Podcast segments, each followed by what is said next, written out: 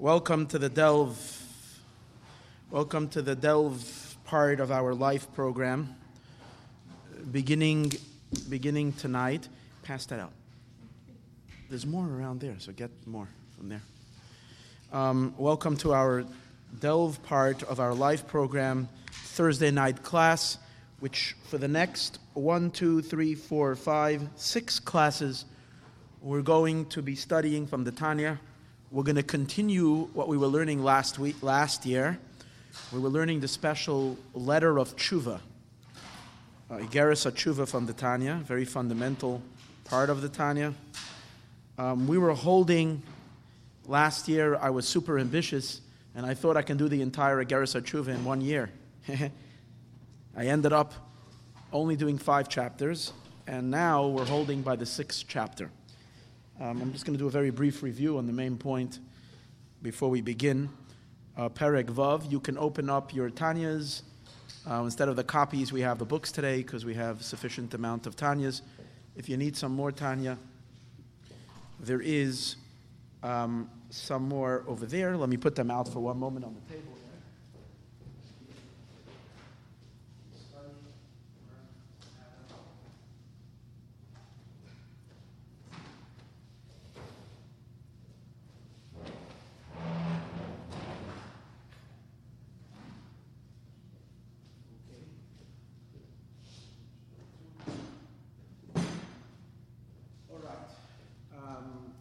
These classes on Igeris Atshuva were sponsored by a few people, so I want to just mention them.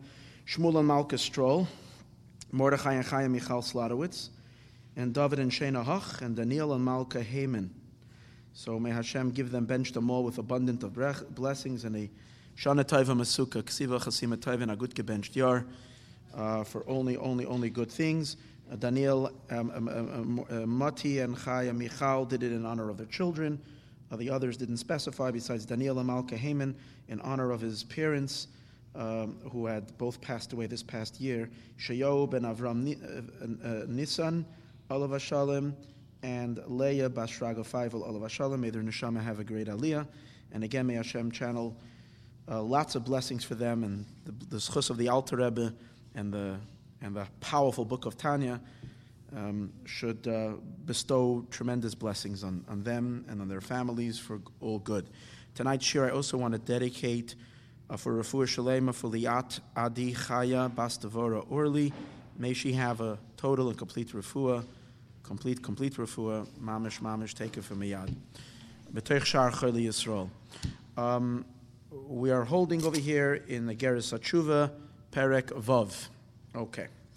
So uh, the Alter Rebbe comes to explain simply how do we do tshuva. How do we do tshuva? Of course, a Hasidic guide, a Hasidic guide to tshuva. And this is very, very important, very, very special. Um, the etymology, the etymology of the word tshuva, the root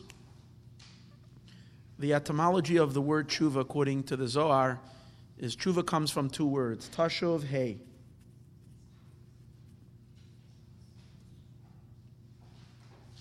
Tshuva comes from two words, tashov hey, restoring the hay. In Hashem's name is made up of a yud, a hey. Hashem's name is made up of a yud, a hey, a vav, and a hey.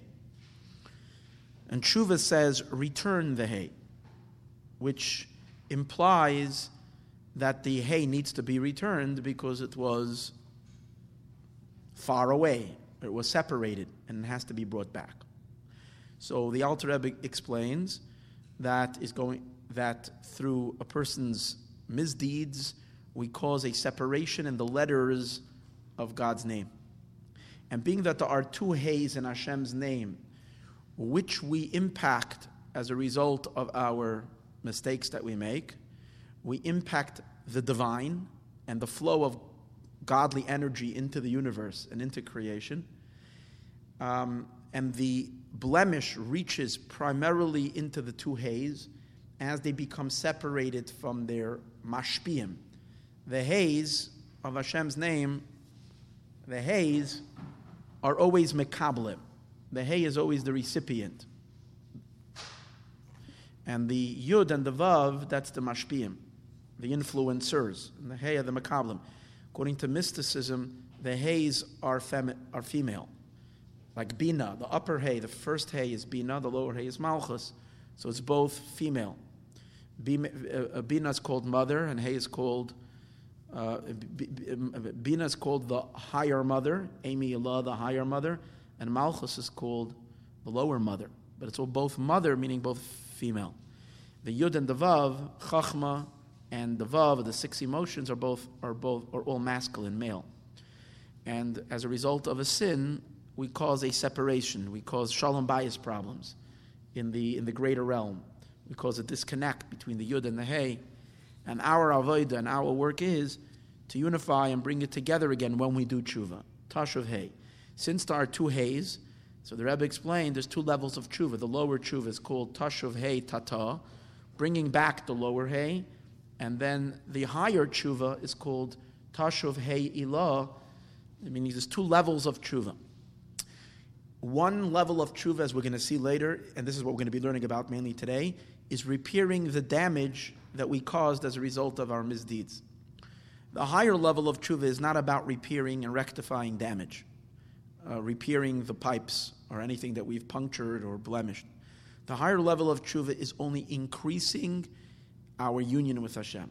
Other words, taking, taking advantage of the fall that we fell and of the distance that we have created, to use that very distance to intensify and propel us to a deeper connection and a deeper union with God even more than we had had we never sinned. And that's mainly what the higher truth is all about. Becoming deeply, deeply um, attached to Hashem with a certain passion and a fervor that we never had before. Until we come to a state of total unification with Hashem. And that's the higher tshuva, as opposed to the lower tshuva, which is about the rectification of that which we messed up. So, in order to understand that, the Rebbe is explaining what do we have with the hays of Hashem's name? Where are we? And the hay of God's name is so high, it's so lofty, it's so beyond the world, Hashem's name, especially the Yud Ke Vav Ke, which is higher than creation. Because creation comes from the name of Elokim, Bereshis Bara Elokim, which is the Chitzonius, it's the external part of Hashem, the name of Elokim. There's a pasuk that says, Kishemesh u'magein havai Elokim, that Hashem and Elokim, these two names, the interplay between these two names of Havai Elokim is compared to the sun and its sheath. The sun and the container of the sun. Now, just like the container is placed on the outside and like a shell, and then there is the inside. So Yud Ke Vav is a level that the, of a level of the divine that is so above, that is infinite. It's still beyond time and space, because um, from the level of Elokim, Elokim is, the, is the, that dimension of the divine that becomes a source for creation. And not only a source for creation, becomes immersed in creation, involved in creation. And over there we have the element of Hashem being in, integrated, or Hashem lowers himself down into, the, into being impacted or related to time. As we say by Hashem, Hashem Melech, Hashem Malach, Hashem Yimloch, is the element of Malchus, which is past, present, and future. But Havaya, Yudke Vavke, is indicative of the level of God where past, present, and future are all together because it's totally beyond time and space. We're living within the construct of time and space. How in the world are we having impact on God's name, Vavke, that is so sublime and so high and so transcendent? And the answer is that's because of our Jewish soul. And as, as, as, because we're Jews, that's why we're able to create a much bigger mess because our neshamas are plugged into the deepest and highest places. And therefore, when we, when, when we get involved in the wrong things, we cause our source also to be dragged into the wrong things. And, there, and thereby bringing, as we're going to learn, an empowerment to everything that is negative and wrong in the world.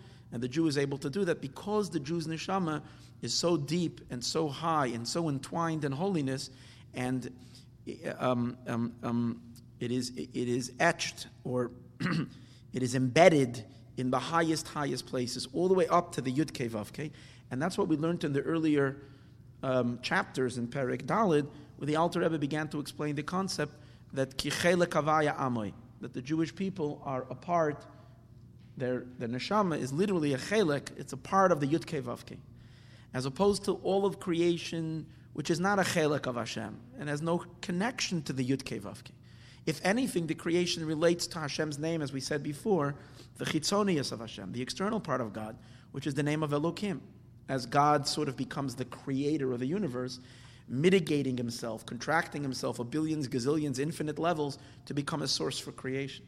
That's where the creations meet God, that's where they interact, that's where they engage Hashem. And that's where they can cause, if, any, if, if we can say anyway, a blemish, a scar, it might be in the name of Elohim. That's it. Not higher than that, chas v'shalom. The Jewish people, however, uh, are can blemish much deeper because their neshamas are rooted in the Yud Vavke. And even malachim, and even the highest angels, they're called Bnei Elokim, because they're only derived from the name of Elokim. Only neshamas are rooted and stem from the Yud Vavke. They're part of the Yud Vavke itself. And in Parak Dalit, he explained how every part of our neshama, the different fac- faculties of our soul, are derived from the different letters of Hashem's name. Because the Yud Vavke is indicative of the attributes. The entire, the entire configuration of all the divine attributes are alluded to in the Yud Kei. If our neshamas are part of the Yud Kei it means our neshamas contain within themselves elements of the sefiros from the attributes. Okay, that's, that was the explanation that he explained in Parak Dalit. And then in Hey, is now one more thing we do have to have to say. In Perek Dalit, he began with a very important question. He began with a very important question, and his question that he asked was, "How come we know that um, in the, the, the Torah prescribes that for certain sins, a person gets kares, and kares means excision." And um, simply that means that the neshama gets disconnected from its source. The neshama gets cut off. Um, and therefore, if the neshama gets cut off from God, so a person loses their lifeline.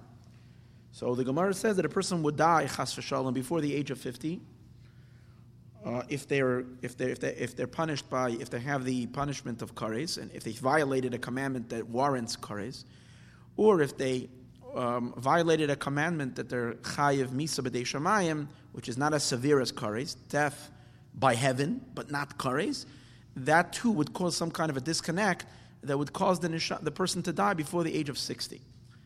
And that's the way it was. So he asked the question, how come we see that people live very long lives, and many people do many averas, and sometimes keep on repeating sins that you're chayiv kares for, if ever, if, if chas v'shalom, their soul should have been cut off and they should have severed, then it should have happened a long time, especially with such a repetition of these sins.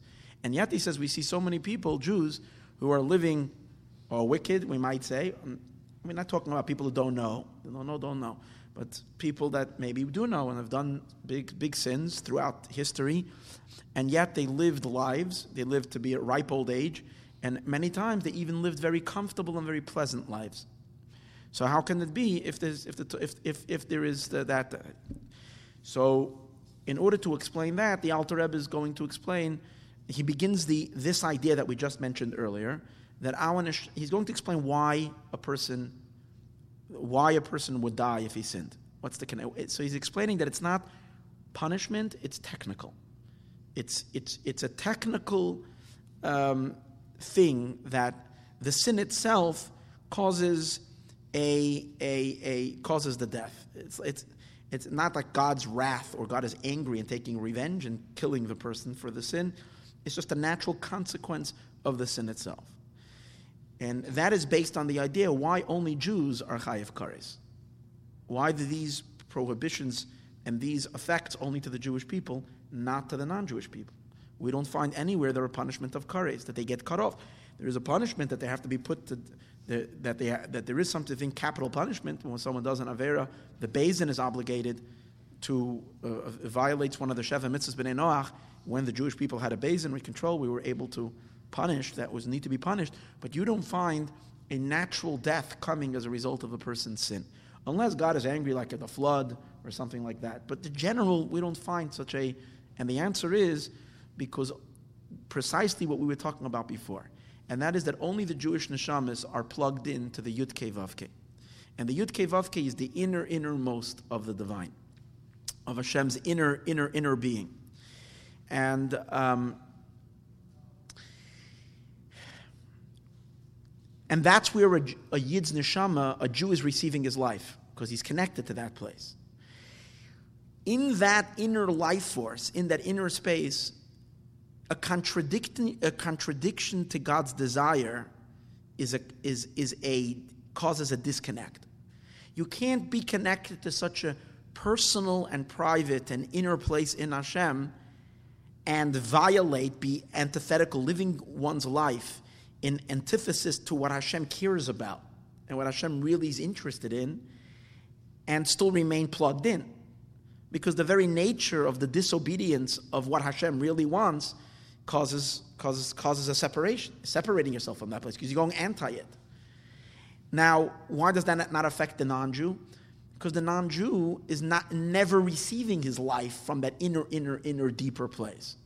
The non Jew is, is almost like receiving his life from a very general life source. Hashem says, Here I'm creating a huge creation. The huge creation has billions of planets and billions of stars and, and, and, and, and galaxies and, and tons. It's a huge universe. And in the huge universe, there's thousands, millions of creatures. Amongst them, there's humans, and there are, and there are, and there are plants, and there are animals, and there, are, and there's so many things in the world, and the world is populated with human beings as well.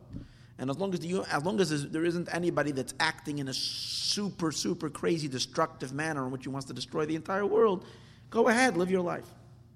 There's no inner, internal, deep, deep, inner, essential bonding between the between the Abishter and and those entities. And therefore, what, what exactly you're doing with your life is not, and I'm not saying that there's no purpose, chas v'shel. There is purpose, but the purpose is a far more um, external kind of a purpose. In other words, in, this, as, in as much as the person in general's life is supportive to civilization, which enables the Jewish people to learn Torah and do mitzvahs and develop this world to become a home for Hashem. So as long as you're kind of within the framework of living a decent life, continue living. So what exactly, if you're doing so or so, a little, it's not causing a wreckage in the entire universe. But the Jews, neshama, is rooted in Hashem's very, very inner place, and Hashem's inner desire, and Hashem's inner reason for why He created the entire world in the first place, related to Hashem's inner essence of who He is which Hashem's essence is expressed in the Torah, in His will, which is the Torah and the mitzvahs. So a person who is acting contrary to God's will of the Torah and mitzvahs is contradicting his very source of life. And that's why he's disconnecting.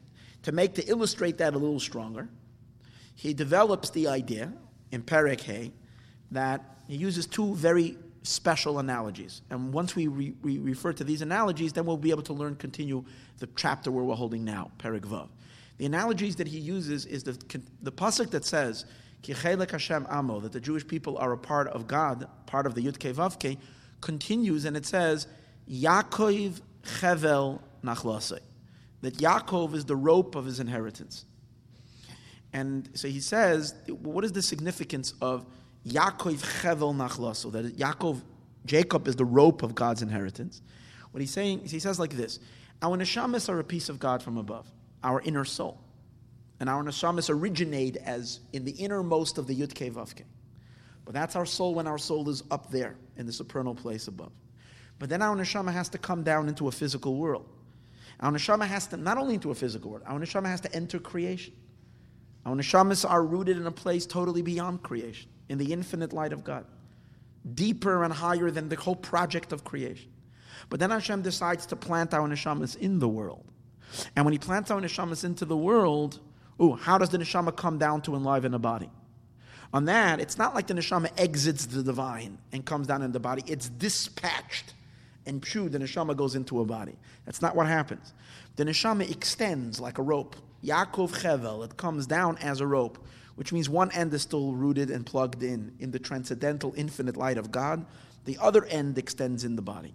And here he gives, for that descent, for that flow of life as the neshama passes through from the, from, from, from the levels from Hashem himself as Hashem is for himself. Through the myriads of worlds until it comes down and descends all the way down into the body, he gives two metaphors for that. And the reason he gives two metaphors because the two metaphors are not just two metaphors for the same thing, but they're two levels in that descent. One of them is more internal and the one of them is more external. The more internal element of the neshama is compared when it comes down into the body as a vayipach bi'ap of Hashem blows in, blows the neshama into the body. And just like a flow of air, a flow of oxygen that is being blown, right? So you have the flow. Mamash Hashem is blowing. He's continuously blowing our soul. So if you can, can you imagine a, a, a, a, how do you call it? A, what would be the right word for a, a ear, a flow of air? A funnel, yeah. A funnel of air. Imagine like you see sometimes a, a, uh, a um, tornado when you have a, a vortex as it's coming down. It doesn't necessarily have to be that it's spinning, but there is a flow. Imagine that flow passing through all worlds, descending, and only where there's a Jew that's happening. Where Hashem is ex- blowing from his innermost, he's blowing the neshama down into the body. Now, um, what happens? What, so, what, what's the idea of the blowing? Which means that down here below, the very life of your body is first being blown into your neshama.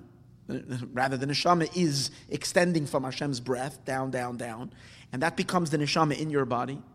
And then that neshama gives life to one's physical, animating soul. Because besides that very, very lofty soul, we also have a more um, a, a, spirit inside of it that we learn in Hasidus many times. It's called our Nefesh Bahamis, our vivifying soul. That's like a wrapper. That's like energized by our neshama. And then that energy, that spirit energy, which is, is in turn vivifies and animates the body. So the physical body is animated by that by the neshama, which is a continuous blowing of Hashem's breath, a funnel of, of, of, of, of air, of Hashem's air, of Hashem's oxygen that's descending down on the body.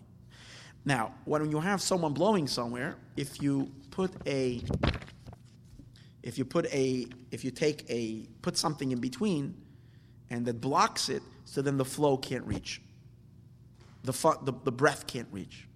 And that's why he explains that that um, and that's the concept. Now but the question is, can you block God? Can anything block God? We're talking about God. We're not talking about stam something. We're talking about Hashem's breath. Hashem's breath means it's a continuation of Hashem. Hashem is extending His oxygen, His self, into the world. Can anything block God? So you'll say there's a wall. A wall. Well, Hashem. It says in the pasuk. In the pasuk it says, "I fill everything." There's no place that I'm not there. Nothing blocks me. There's no space that's, that, that's, that, that's not pervaded by me, as the Zohar says, sar pani mine. There's no place where God is not there. So Hashem fills every iota of space and every space. So there's nothing that can block him. So what would mean something that's blocking him? So he says the only thing that can block him is something that Hashem sees as something that is undesirable and where he doesn't want to go. Not because it itself, not because there's something that can block God. There is something where, because it's against God's will, Hashem, so it contradicts. Why is there a funneling of life down? Because Hashem has a will to introduce himself and express himself through the neshama and through the Jew into creation. But if the Jew is doing something that is antithetical to God's will, he's contradicting that very breath, that very blowing. And therefore the blow does not continue. The blow is interrupted. If that funnel of breath is interrupted, what happens? There is no life because the Jew is receiving life from that breath. And that breath is not reaching his body, is not as disconnecting as a result of a sin. And that's why a person would be, for any, so in that sense, the that's the deepest part of our connection to Hashem. And it's interesting, we don't notice this. This is not only by kares, this is by every Avera. Even the smallest sin that a person does, the moment a person's life is not expressive of the divine will, the moment there is something in a person's life that is off, where Hashem is not saying, and Hashem is not completely like, the Jew is an, is an ex, the Jew is an expression of Hashem's deepest, deepest will. Through the Jew, Hashem realizes his malchus, his kingship, his, his, his desire, and his pleasure in creation. The moment there is something annoying to God, which is distasteful and dislikeful to Hashem, so then that inner ratzon, that inner flow, is not flowing because it's because the person is contradicting it. So then what happens? That that's not reaching the yid. In a sense, something very deep has died in a human being. The moment we sin, we're not really alive. With that special life force of the deepest kedusha, that God. Oh, but then, how can a person survive a sin? Even according to the Torah, not, not, we're not talking over here today's days that even according to the Torah, not every sin causes death. It's only very severe sins, Yechayev Karis. But here we're saying the moment there is something against Hashem's will, there should be a what? There should be a chas v'shalom a cutoff. And the answer is because that rope that descends from God, that funnel, has two levels in it. The Alter Rebbe gives one example from blowing. The other example he gives us from a rope, a long rope, and the rope is made up of 613 cables. One is a more physical example. We're dealing with rope, strands of a rope. The other one is a little bit uh, more, you know, edel, because you're dealing with air and airflow. And what's the difference between the two? The airflow right? If it's blocked, it's blocked. And again, anything blocking it blocks it. Anything that's, that, that can block God. What can block God? Anything antithetical to his will.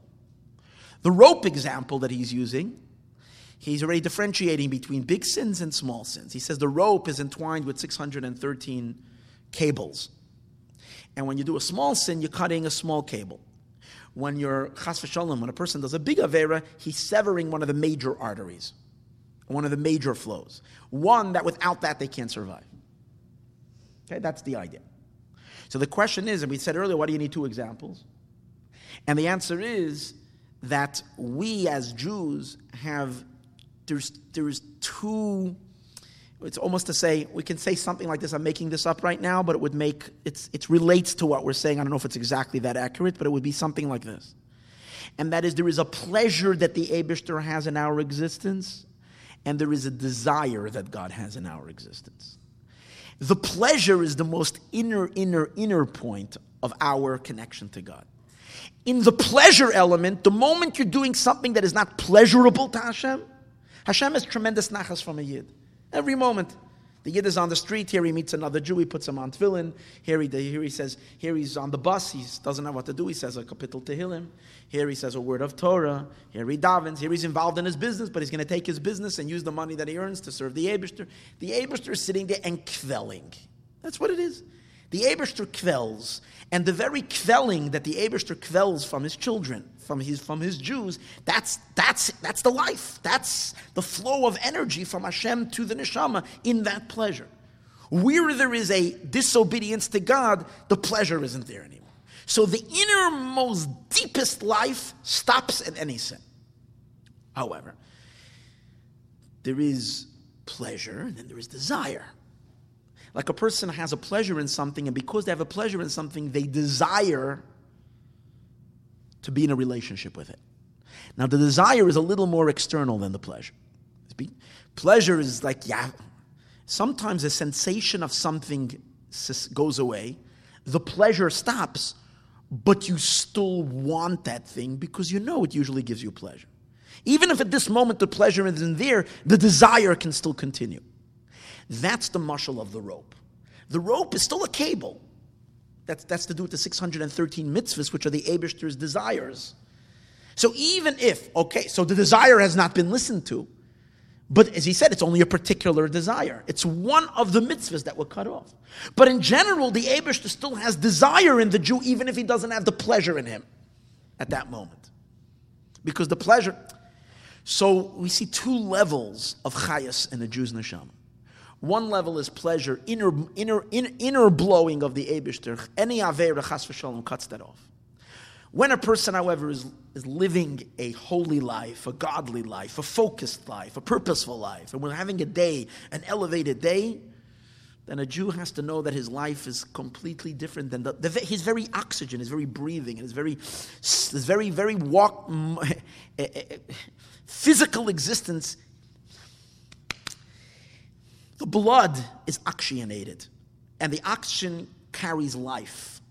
The life of the Jew, the moment uh, or during the times that he's fulfilling the Abishter's desire, is, is, is, is coming from the inner, inner, innermost of God's essence. So really, the Jew is just a flow of the Abishter's penimius of, of Ein Sof is extending, is flowing in the Jew's body. That's infinitely higher than the life of all other creations. Because no one has that. No one has that level of, we might say, Kesser energy, penimius of Kesser flowing in their body. Only the Jew. Because the Jew is the pleasure of the Abishter.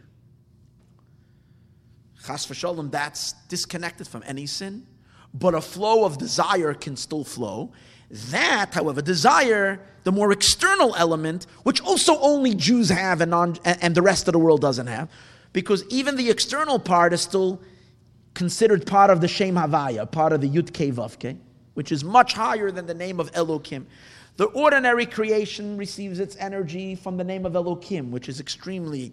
Um, so let's let me, let me let me differentiate and just explain one more thing before we can continue, and that is. What's with the rest of creation? Does God have a desire for them to exist? Of course. If there wouldn't be a desire in the creation, then it couldn't exist. So of course Hashem has a desire. But the desire that the Abishta has in the rest of creation is considered a chitzonius to get ratzon. And is something very important to the fundamental of the Tanya, is understanding that there is penimius haratzon and chitzonius haratzon. Chitzonius haratzon is the, a will that a person, a person has in which they want something, but the wanting of the thing is not nothing to do with that thing. I don't want this. I want this because this is going to lead me to something else. It's like a person, like there's, there's a difference between two people. One person is doing, two people go to work. One person goes to work and this is the job that they they love. Every moment they have a pleasure in doing the work. There's someone who's going to work because he just needs to pay the rent, but he hates the work that he's doing. So you can't say he doesn't want to go to work. He doesn't want to go to work. He's staying in bed. What gets you out of bed and gets you to go to work is that you want to go. But it's a very compelled desire. And we understand that a person is not putting his he doesn't put his nefesh, his, his, his inner soul is not in that work. Because I'm just going, I can't wait. He can't wait for a day off. He's waiting patiently for vacation to come because he can't stand going to work. It's just that I have no choice, but I have to go, but I still want. And that's how God gives life to the world. God gives life, of course, Hashem. Of course, everything is relative. I'm not saying that God doesn't have a pleasure in creation, but relative to his pleasure in the Jewish people and in Torah and mitzvahs, the creation is only created to support that. It's not that he has a desire in it of itself. And therefore, again, the more external something is receiving its energy from, the more external you're receiving the energy from, the less difference it makes if you're like this or you're like that, because I don't care about it anyways. It's like kind of like a, a, a, a, uh, a, a very disconnected kind of a hashpa, where it really doesn't make a difference. Yeah, complain, not doing this or doing that. Life is flowing.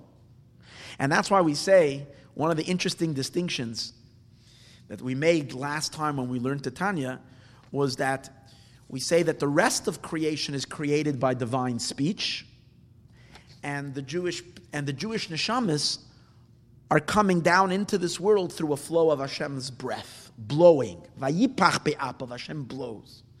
What's the difference between speech and blowing? So generally we know that speech, that what's the internal part of speech? Breath. What's the external part of the speech? The letters. But what's the internal part of the speech is the breath. Now here you see, so you see Bechlal that breath is considered internal and words are considered external. But here, hear this very, very deep thought. When I'm talking and I'm going like this, I'm going to continue talking right now and I have a paper in front of my mouth. I don't think there is in any way, maybe if we would monitor it with some kind of a very, very acute sound device, you would notice that the voice now is a little, little less. Because I'm speaking, it's being a little muffled because this is blocking. But very, the sound really is not, doesn't really make that much of a difference. Now, but if I would blow, and I'm blowing, and you, and so then you would, you can feel the breath. If you put this thing in between, then the, the breath is not, the blowing is not passing at all. It's being completely cut off through the through the through the interference. And what is that what is that indicating? That the rest of the creation, even when they act contrary to God's will, since they are being created by divine speech, not by divine breath, compliance or non compliance with God's will does not interrupt their life. Just like putting a, even if what they're doing, even when their behavior is distasteful to God, since Hashem is not creating them from his inner passion, inner, inner pleasure, he's creating them just from a, what we, I don't know what the right word would be, from a more, um, uh, I don't know, there must be, the word is not coming to me now, but the, from a more, um, uh,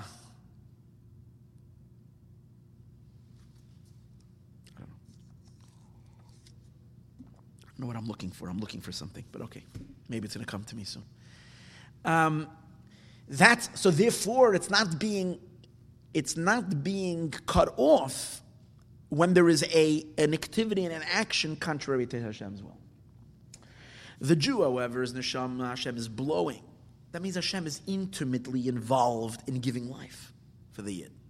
Intimately involved in giving life to the Jew.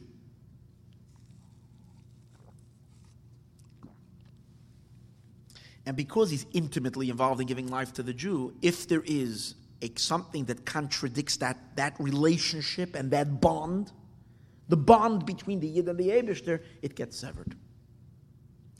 That is the reason why. Oh, so that's that's that's the meaning. That's the difference between Jew and non-Jew, or Jew and the rest of creation. Now, in the Jew itself, here's what we. This is the point we were learning before there are two dimensions of life in a yid. The most, the more, the more external part of the Jew's life is where God has an inner desire to create the Jew because Hashem has a pleasure in a Yid, but because He has a pleasure in a Jew, He has a desire to create him. That desire can tolerate to some degree a, a, a it can it can pass even when there is a, a contradiction to Hashem's will. It's only that what? If there is a massive contradiction to Hashem's will, something really, really bad, then it cuts off the desire. But then there is a deeper dimension of Hashem blowing, there's a deeper dimension, which is compared not to a rope, it's compared to an inner breath where anything that you put in between, chas v'shalom, chas v'shalom, causes a cutoff. That is the reason why, when a person did an avera, they would physically die because where is he going to receive his energy from? Where is the, where is the, where is the flow going to come from? The flow of life in the Jew is from the inside of the Eberster's Penimius Hakavana. That is not here when a Jew sins, because that's been, that's been contradicted. So therefore, the person, the person would die. Now is where we pick up, chas v'shalom. Now is where we pick up on Perek Vav, where the Alter Rebbe is going to explain that that system of life and the unique way that the Jewish people were makabel their physical life through their neshama, which is plugged in to the innermost of the divine, he says that system was, was um, active during the time when the Beis Hamikdash was standing. But when the when the Beis Hamikdash was destroyed, and the Shechina went to Golis, and there was destruction of the temple, and the Jewish people went to exile. It's not just that the Jewish people went went to exile, but the entire um, the entire um, dynamics of the universe changed, and the Jew entered into natural existence See, what we learned till now is that a Jew is not living natural existence. A Jew is in an intimate state of union with God. The rest of the creation is, cre- is Hashem is creating sort of through a natural system. He's giving life. He wants the world. And the world has to have billions of butterflies. The world has to have populated with people. So there is that, and, and, and things flow. Things are not, there isn't that, there isn't that, um, that, uh, should we call it, uh, um, uh, the, no, there isn't that um, uh, uh, mida connected mida. There isn't that, that closeness where the more you're doing my will, the more I'm flowing to you. There isn't that, that deep romance between the Jew and between the, the entity and Hashem, because it's distant. But the Jewish people are in this romantic connection to the Abishter. And therefore, when you love someone very much, when you love someone very much, the tiny nuances get you very upset. So if you don't like someone, who cares? But when you really like someone, why'd you say that? Or why'd you do this? And why did you care about this? And this? Everything gets you upset. When you love someone very much, you fight with them a lot. Because you love them so much. And so therefore, things it's beautiful when you get along with them. Everything is nice, but you get into frictions. You get into why? Because the love is so deep. So the, the, when when when there's a lack of sensitivity, so therefore every because you let them so deeply into your heart, into your space, into a deeper space.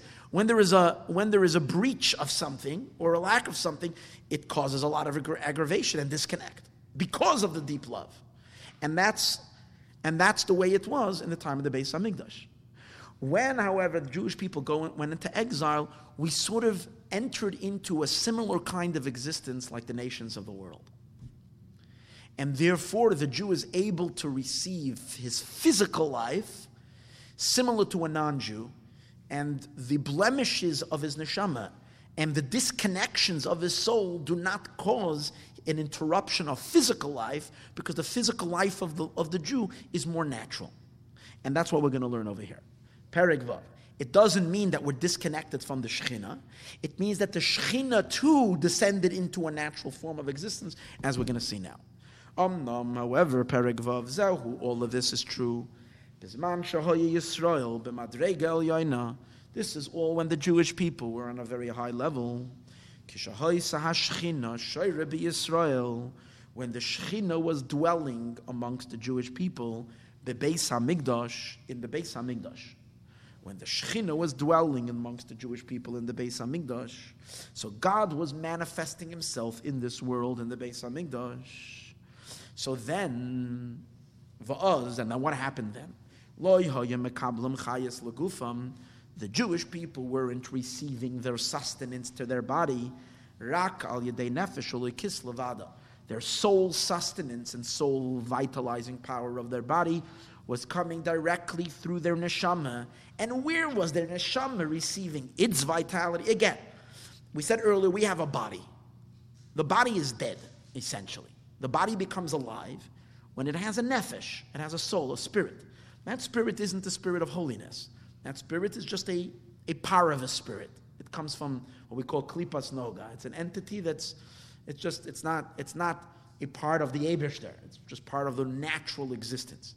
But embedded in that, and that spirit, all human, all human beings have. The Jews, the Jew's natural spirit of life is a little edler, is a little more refined than the natural spirit that, that is into the, in the stam by other human beings, but yet it's still part of the natural state. That nefesh, that spirit of life, also has to receive its vitality from somewhere. Where it is it receiving its energy? It's received. So by the non-Jew, that vitalizing soul, the animal consciousness, or they would say the animal, the, the, the, the, vivifying soul, is receiving its energy through higher spiritual entities, malachim, I mean, through the uh, constellations above, and eventually through the, through the uh, ministering angels above, which receive it from the angels, and through a long, long chain. Every like it's the it's um, life is evolving from level to level as it translates into the spirit of this vivifying spirit that goes into the body and animates the body. That's the channel of life. When a person is alive, think about it. Any person, walk on the street. People are alive, walk anybody. People, what's their life force? It's coming from their soul. And where is their soul getting its life? It's tapping into it's it's there's something channeling from a higher. There is a, there is a, there is just like every blade of grass has a malach above it Literally, every great blade of grass has an angel above it that tells him to grow. Every human being, if an angel, if a grass has an angel, a human being also has an angel, a mazel. And that mazel has another mazel, and so it goes up higher. So eventually, everybody's receiving from God. But it's going through a long, long chain of command. By the Jewish people, it's not that way. The nefesh Bahamis of the Yid is receiving its vitality from the godly soul. the nefesh Elokis, which is a chelik and the godly soul is plugged into where? Into the Shekhinah, directly. The neshama of the Jew is like we said earlier, vayipach, it's a breath of life. It's plugged in into the Shekhinah, into God Himself. And in the Shekhinah itself, in the innermost of the Shekhinah, which is the Hey, which is a part which continues further up into the Vav, eventually into the upper Hay, eventually into the Yud, eventually as it traces its way back, all the way, all the way to the quintessential beginnings of the Kutzei Shel Yud, the thorn on top of the Yud, which is reaching all the way into the pure Ein Sof, which ultimately reaches into the Hashem's very essence. So this is a very, very direct connection. And through that, the Jew had power to literally move his legs and his feet. And that's why we say, by the way, Chassidus Taiches uh, that translates, Anoichi Hashem Elokecha. I am God, your God. That's wrongly translated. It doesn't mean I am God, your God. I am God, your power. Elokecha means your power, your physical energy to move about, to go here and there. It's coming from the Anochi, from God Himself. Direct. The time, but this was only in the time of the Beis Hamikdash. Why? Because the Shekhinah was dwelling in the Beis Hamikdash. What does that mean? It means that the divine, the godly, had a very direct and open expression in the physical universe. What's the difference between the time of exile and the same God? The Abishter runs the world, the Abishter.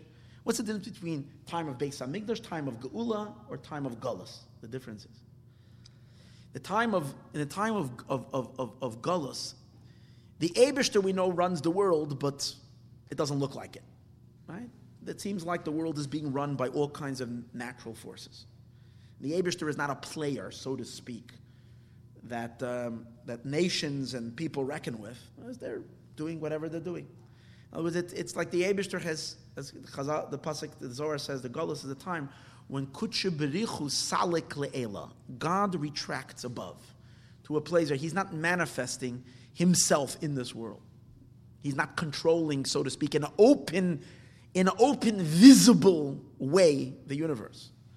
When the Shechina was, when the Beis Hamikdash was standing, God was very revealed. Was Hashem was manifesting, revealing Himself, mamish in physicality. That the physical world you can see miracles. You went to the Beis Hamikdash. You see the you see the physical world animated by a godly force, by Hashem. By Hashem, that Hashem. Right? That's what the miracles were. Clear, it's bypassing all the rules of nature. It's the Abishter himself directly, openly engaged and expressed in the physical world. Because God is expressed in the physical, in, in the Beis Hamikdash, it wasn't only in the Beis Hamikdash. There's Ashroas Hashchina. What does it say? V'asuli Migdash. You'll make for me a base Beis Hamikdash. V'shachanti and I will dwell. Bit, it's supposed to say besocho in the Beis Hamikdash, but it doesn't say besoicha. It says besoicham in them, which means betoich kol echad v'echad. The Eibushter dwells in every person, which means that when the Beis Hamikdash was standing, the godly manifestation that God is the life of, of the physical world was visible and expressed also in, in, in, every, in every Jewish body. As you can, the Abishter was translating himself and energizing the Jew in a, very direct, open way, in a manner that our physical bodies were receiving from the Abishter himself, not through the channels of nature. Where do you see that? Let's just give it a simple example. This, let's, let's, let's take simply I'm just saying eh, this is all okay. The Abish is manifesting. What does that mean?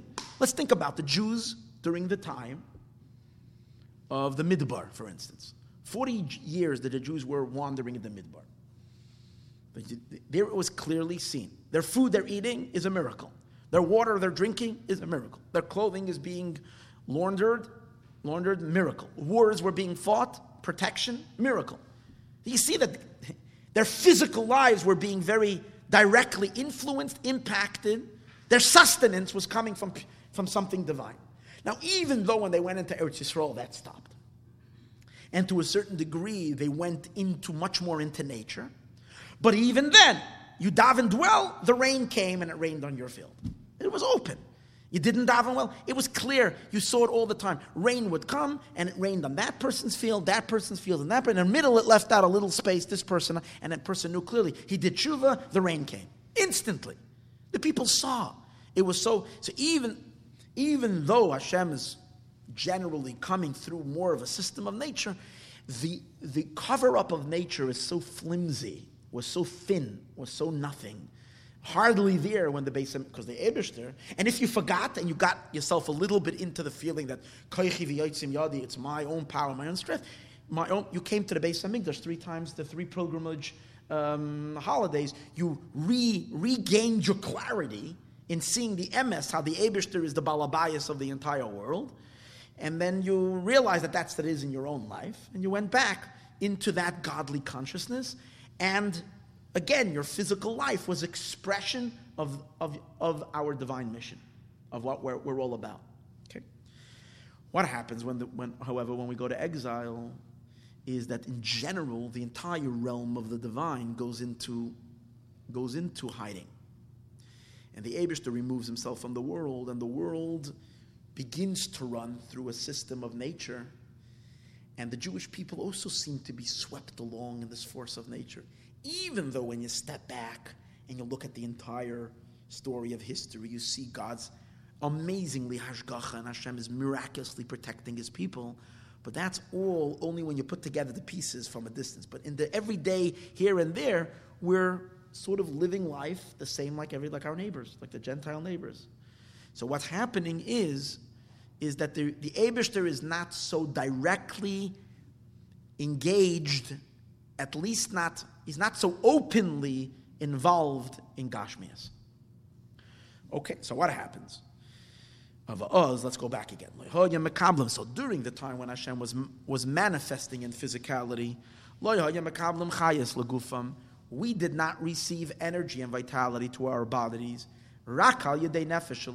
only through our godly soul. Levada, alone, hashefa, and our nefesh kiss is receiving it from where?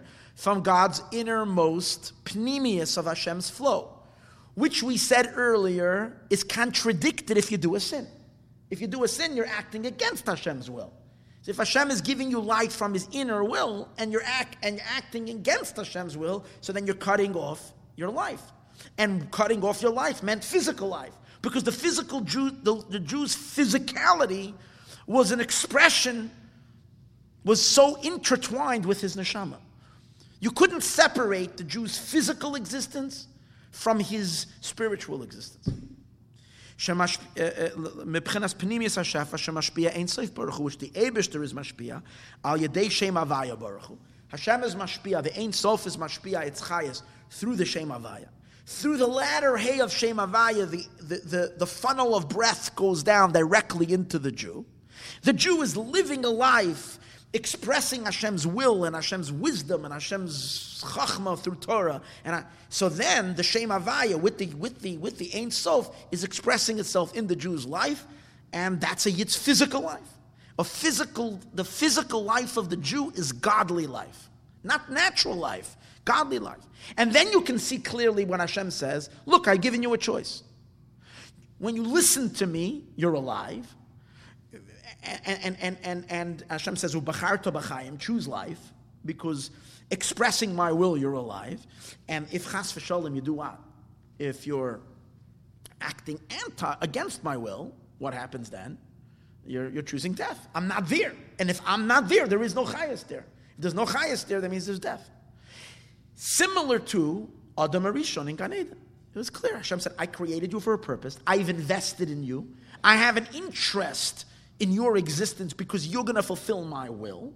The moment you will eat from the tree of knowledge, meaning you're going outside of what I want of you, you're stepping outside of my interest, you're going contrary to my will, you're going to die. Not because I'm punishing you, because you have no, my interest isn't there anymore. You can't live.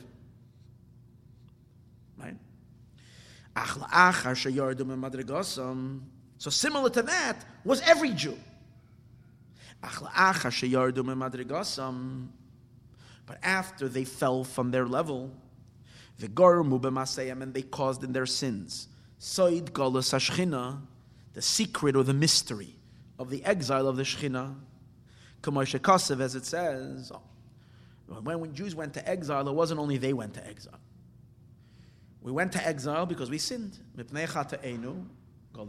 See, so here's an interesting thing. Before the Golos began,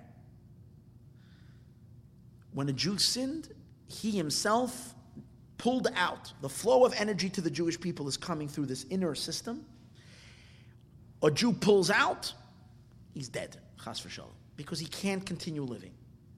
He can't. Oh, you say, well, the non-Jew is living. The non-Jew has a whole complete different energy where he's receiving his vitality from, and the Jew is not plugged into into that external life flow. The Jew is plugged into the internal life flow, and and, and where, where sin contradicts, so he can't live.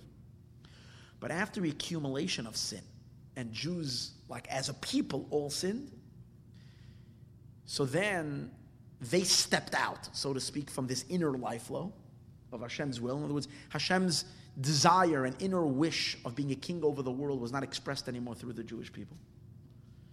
So they were banished from the land of Eretz Yisrael because this is a place that is meant to express God's kingship and Hashem's MS to the world. And once you're not doing that anymore, what are you doing here? So we got, and therefore you might as well just go amongst everyone else.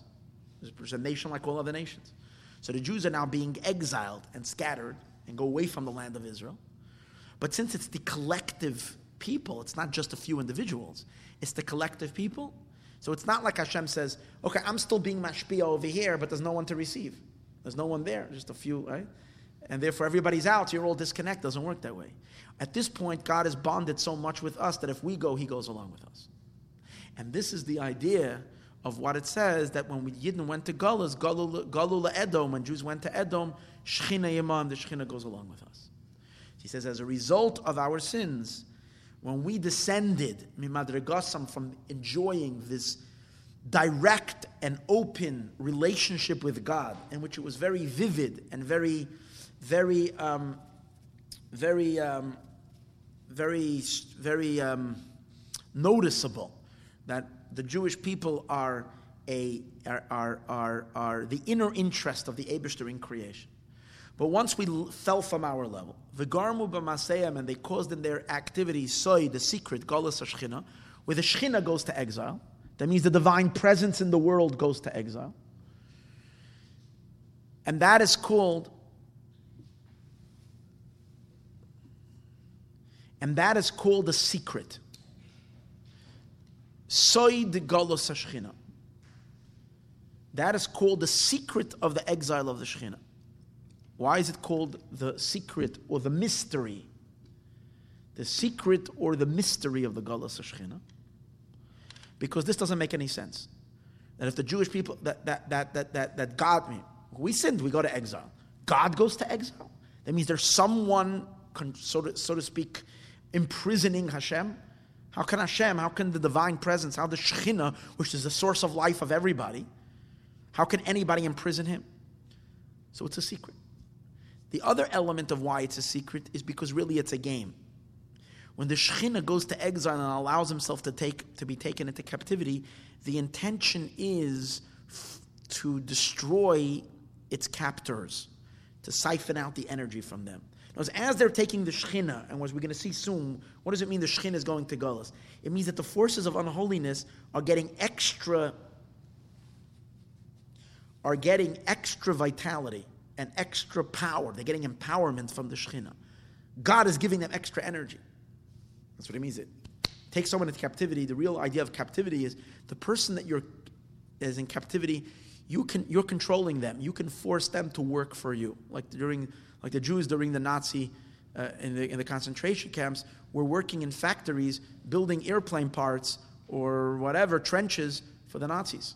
So, which means that you're working for someone for your enemy. And that's what's happening with the Shekhinah. The Shekhinah is giving life and sustaining, the Shekhinah is sustaining the side, the other side. Now, how, now why, is, why is the Shekhinah doing that? Because they have, they have power over the Shekhinah. How do they have power over the Shekhinah? We caused that, chas v'shalom. But ultimately, there is a deep secret over here.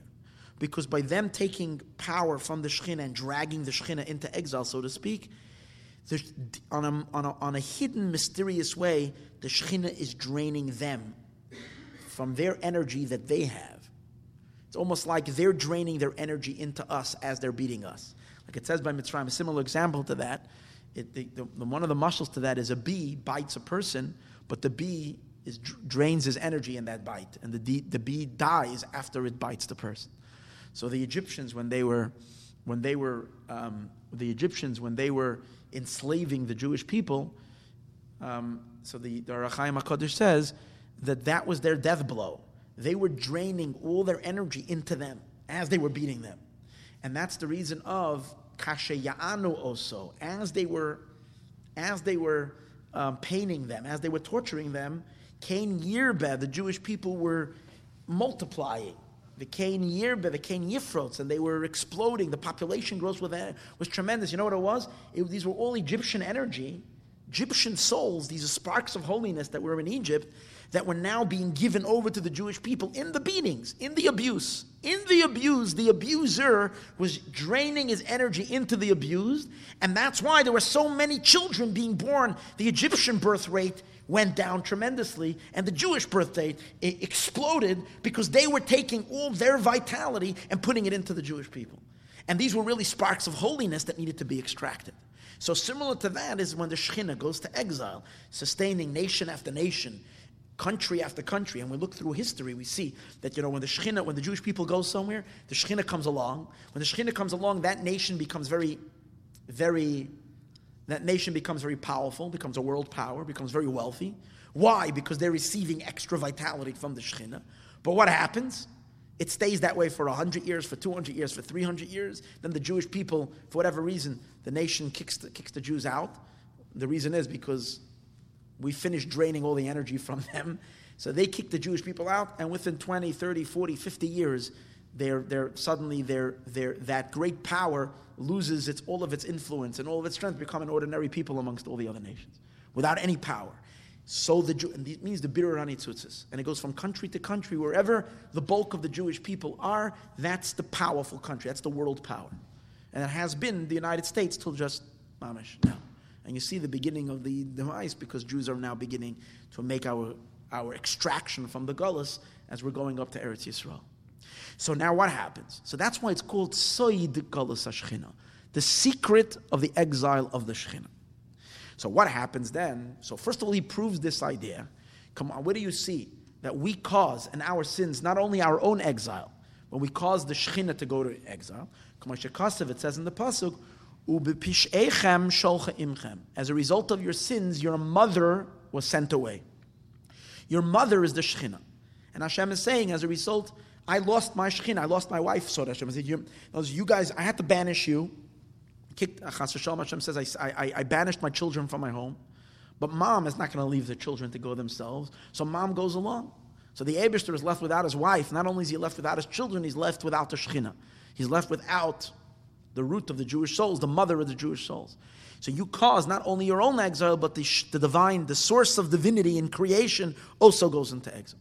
Now the pasuk is not only a proof that the Shechina goes away, goes to exile. Shilcha, she's sent away. It's actually a reason also. It's explaining why.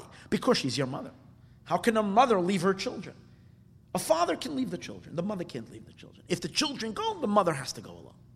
The mother has a, a, a, a, closer attachment. The father can be, a father can father from the distance. The mother can't father, can't mother from the distance. She needs to be close to her children.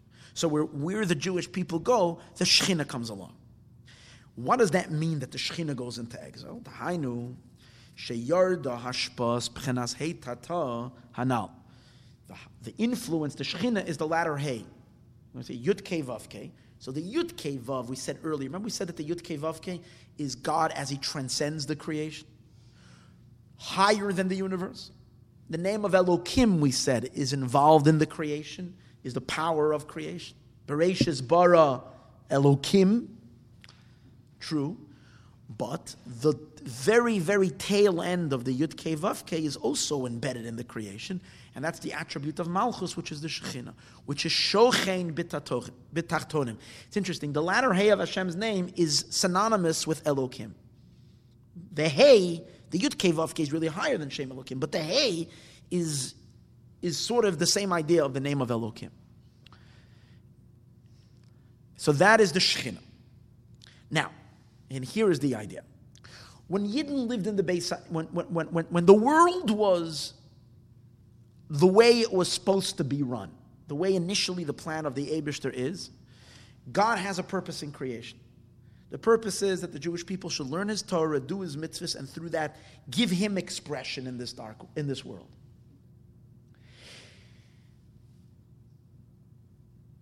Now, that desire is that the Jewish people should learn Torah and do mitzvahs in a world that is, un, that is populated with another few billion people that are not learning Torah and doing mitzvahs, who live their lives just what we might say devoid of godliness until Mashiach comes.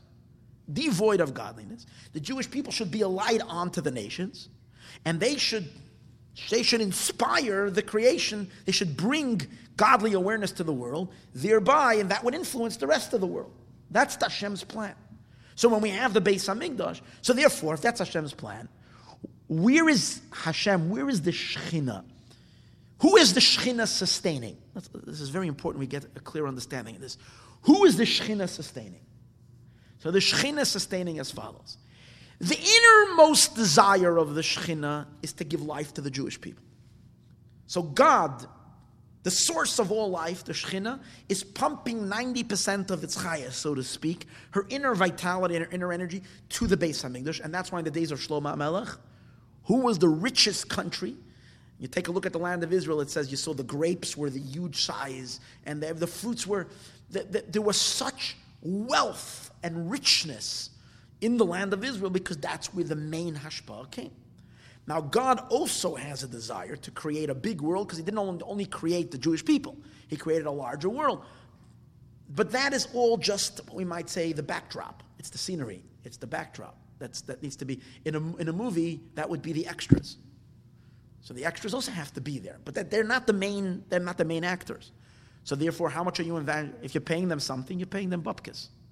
So the main ashpa came weird to the Jewish people. The extras went to the rest of the world. And that's the way it was then. Until the Jewish people sinned. What happened when we sinned? We go to exile. Hashem is also taken into exile. The Abishter is plan of manifesting, of being expressed in the world through Torah and mitzvahs, is sort of jeopardized. There's no gilil because even when we do learn Torah and even when we do mitzvahs, we don't see the godliness, its impact, like we did in the base in the time of the Beis Hamikdash. So what's going to happen is what happens is like this is, and in general, godliness becomes far more shrouded and concealed in the world. You don't have any more people who the whole world can look and say, "Wow, these are people that are recipients of miracles." This is a place where you see God. You see God. You don't have that anymore and the Jewish people are just scattered. And then, quite on the contrary, the Jews are downtrodden, they're persecuted, they're not seen anymore with, they're not looked upon as the princes of God's children in the world. So even on the back of every of people's minds, they know that the Jewish people are Hashem's children, but they don't treat them openly that way because it's not. And basically, it's almost like the Abishter is defeated. The other powers in the world have flex their muscles. And, and the Abishter is so, almost looks like he's not in control anymore. So what really happened? Is God, did God stop sustaining the world? No, Hashem still sustains the world. Hashem continues. Is Hashem, did Hashem stop sustaining the Jewish people? No, of course, the Abishter is still giving chayas to Yidden. But the Abishter's chayas to Yidden is coming through what happens is like this. I have to, I have to give one more tiny little akdama to understand this because I think. Uh,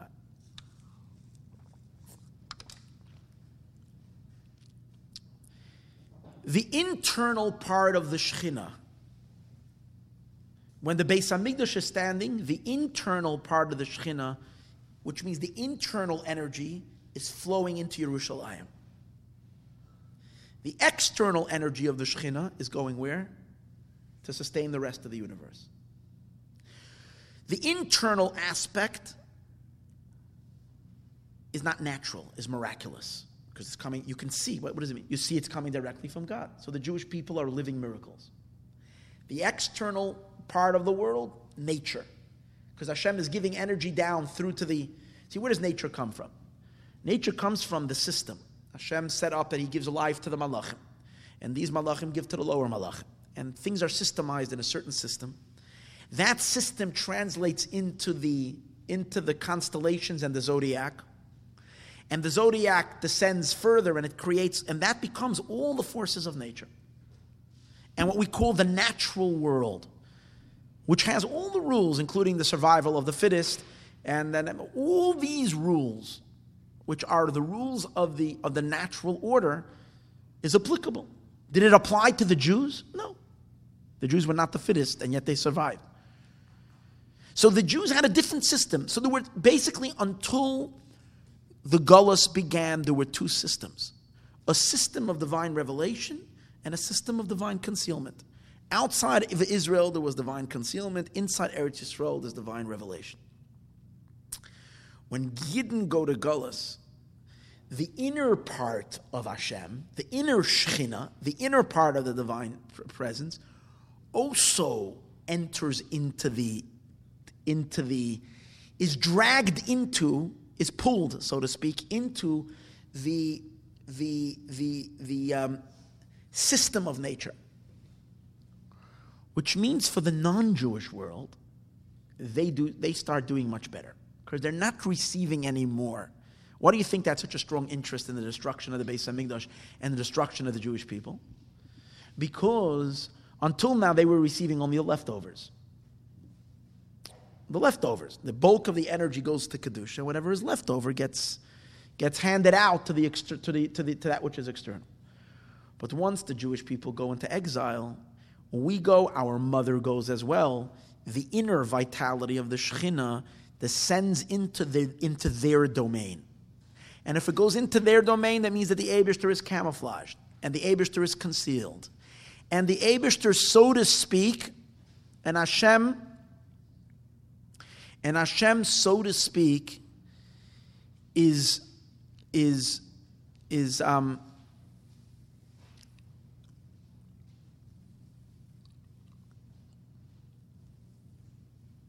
compelled. That's what we said earlier. Like a person when is in exile, you have to work for your enemies. The Abishter is compelled to vitalize and energize even that which is against his will. And also, that energy is what? You don't know where it's coming from. It looks like it's just coming from, because it's again, it's not an open, visible channel. It's a concealed, shrouded, and hidden channel. So what happens is nature becomes, the, those that are meant to take from nature become powerful. And the Jewish people are within this, in, we might say like this, the Jewish people are embedded in the natural order and we're receiving Arvet now. But here's a very important thing: the Jew is not really receiving chas v'shalom from the from the from the same place the non-Jew is receiving.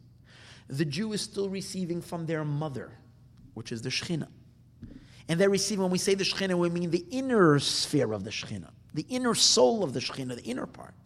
But the, the inner soul of the Shekhinah is enclosed it's wrapped and it's enclosed in klipa, and only through these klipas, through these shells, is the energy coming. So therefore, when the Jew is receiving his life, it looks like it's natural. It looks like it's a natural chayas, the same way the non-Jew. Our life it seems to be just as natural as our non as our non-Jewish neighbors. And, the, and that's the concealment, and that's the channel, that's the challenge of Gullus. When that happens, since the natural system allows for chayos to come, even if you're, even if you're contradicting God's will, you can, you, you can still live, like we spoke earlier. Life,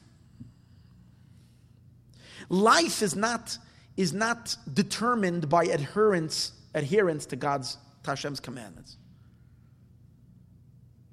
Because in those external realms, what, what makes you successful in life? Well, do you have a college degree? Do you have a thing? Do you have a good parnasa? You have the, these are things that make you successful. It's, it's all run by, by, by, by the rules and regulations of natural existence, nothing to do with doing a mitzvah and that's giving you life. So therefore, what happens? Jew, a Jew is able to continue living even in defiance of the Hashem's will, and even when he's over an avera that he's chayav kares chas v'shalom, which would cut him off had the system been an open system where Hashem is giving life to the Jew because the Jew is expressing his will. And as we said earlier, when you cease, when you're not expressing his will, you're contradicting it. So you're becoming disconnected. But now the chayas is not the life flow is not coming anymore in that open manifest. The Abishter is giving life channeled, obscured, shrouded in nature. And that system is a system. It's a system that, that runs whether you're listening to the Abish, it has nothing to do with, it's at least not, when I say nothing to do, I mean to say it's not openly related to God, to God, or anything godly. What's the sad part about that? On the one hand, it's a good thing. You can sin and still be alive. The terrible thing about that is that our life is natural is life. It's not openly godly anymore. Even though deep, deep, deep in essence it is. But that's for all, it's not, it's not sensed that way, felt that way, experienced that way, and visible that way. And a Jew can see himself like a natural, and that's why the Jew can say, I can, I can marry a non Jew. I don't see the difference. We're all the same. There's no, there's no clear demonstration that the Yid is receiving from a whole different place. This idea means that the Shechina, the Heitata, the Shechina, has enclosed herself in what we call over here called Klipas Noiga. The Shechina doesn't chas v'shalom go directly into the real ugly klipos. The real forces. Now, in the world, let's understand something. In the world, there are forces, destructive forces. There are the there are, there are physical forces in the world, physical destructive forces, like we're seeing so many of them in the world today. Really ferocious, horrible um, uh, um, people and, and, and, and groups of people. But besides for the physical forces, there are, they come, they have a spiritual source. And their spiritual sources are real anti anti Hashem. They wage war against God, they wage war against holiness. They're, they're here to bring destruction. The Shekhinah is not chas v'shalom enclosed in them. At least now. You can't say none of the Shekhinah because or else they can't live. External, external, tiny little crumbs of the Shekhinah is everywhere. That's the gullus. That, that's, that has to do nothing to do with our with our gullus. That has to do with the sin of Adam Arishon. From the sin of the Eitz Adas, the ex- external energy going into the klippas. even the worst, darkest klippas. But we're not talking about that. We're talking about where the Shekhinah itself went and was enclosed in. That's only in a very subtle klippa called klippas noga. And what is the, what is the nature of klippas noga? Klippas noga means one thing. Klippas noga means mundane life. That life is mundane. Kedusha means Kedusha means life is holy, sacred, which means everything in life is that you can sense the godly, you can sense the divine, is for the purpose of the divine. That's holiness. When the Jewish people were in Eretz Yisroel, we basically had a physical manifestation of Kedusha. Once we go to exile, the Shechina, which is the Abishter, is camouflaged in a mundane force of existence. Which means, is it bad? Is it evil? No. Is it good? No. It's nothing to do with morally good or bad. It's just a force of life, which runs by nature. Doing good or doing bad has no repercussions in this. Keeping a healthy diet and exercising will make a difference because that is that is, what's called again? Natural life. Finding a good means of parnasity. All these natural elements make a difference. But doing a mitzvah or not doing a mitzvah doesn't have an impact. So, for instance, today's days we know if I do an Avera, let's say I go and I missed Shema one day. I was lazy, I didn't get up, and I, and I missed reading the Shema. So if I'm a sensitive person, I know that my neshama is damaged. My neshama didn't get its breakfast. When neshama say is is is, is mal uh, uh, whatever is missed missed its its its its meal, and it's in a, it's in a terrible state. But physically, do I have a physical headache? Am I physically weak because I didn't say Shema? No. Why should it? Physical life is, is ruled, is governed by other by by by the laws of of, med, of, of medical science, of whatever, by, by biology, uh, whatever, whatever it is. It's not it's not contingent and related to.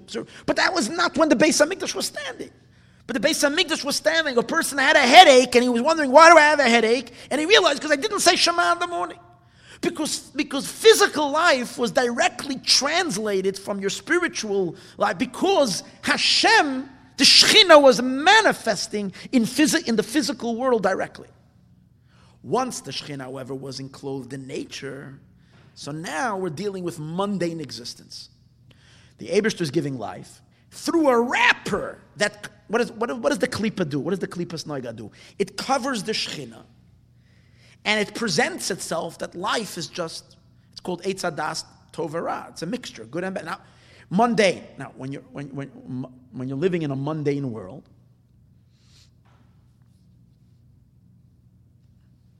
you could do good things, you could do bad things.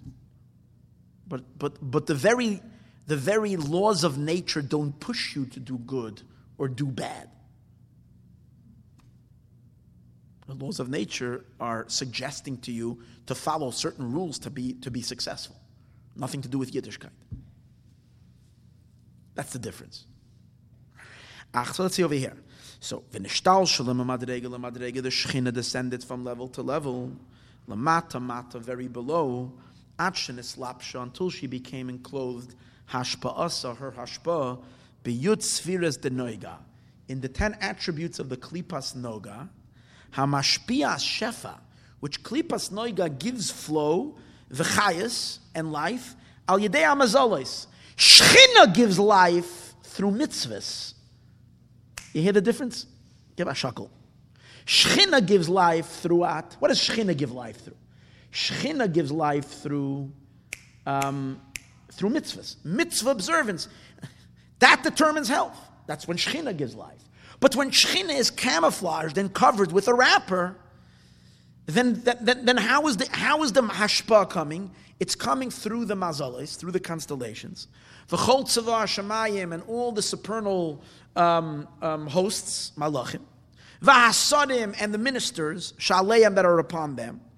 And from there, through this whole system, which is a very natural system, life is translated down, the khalachaya gashmi, to all physical life in this, in this physical world.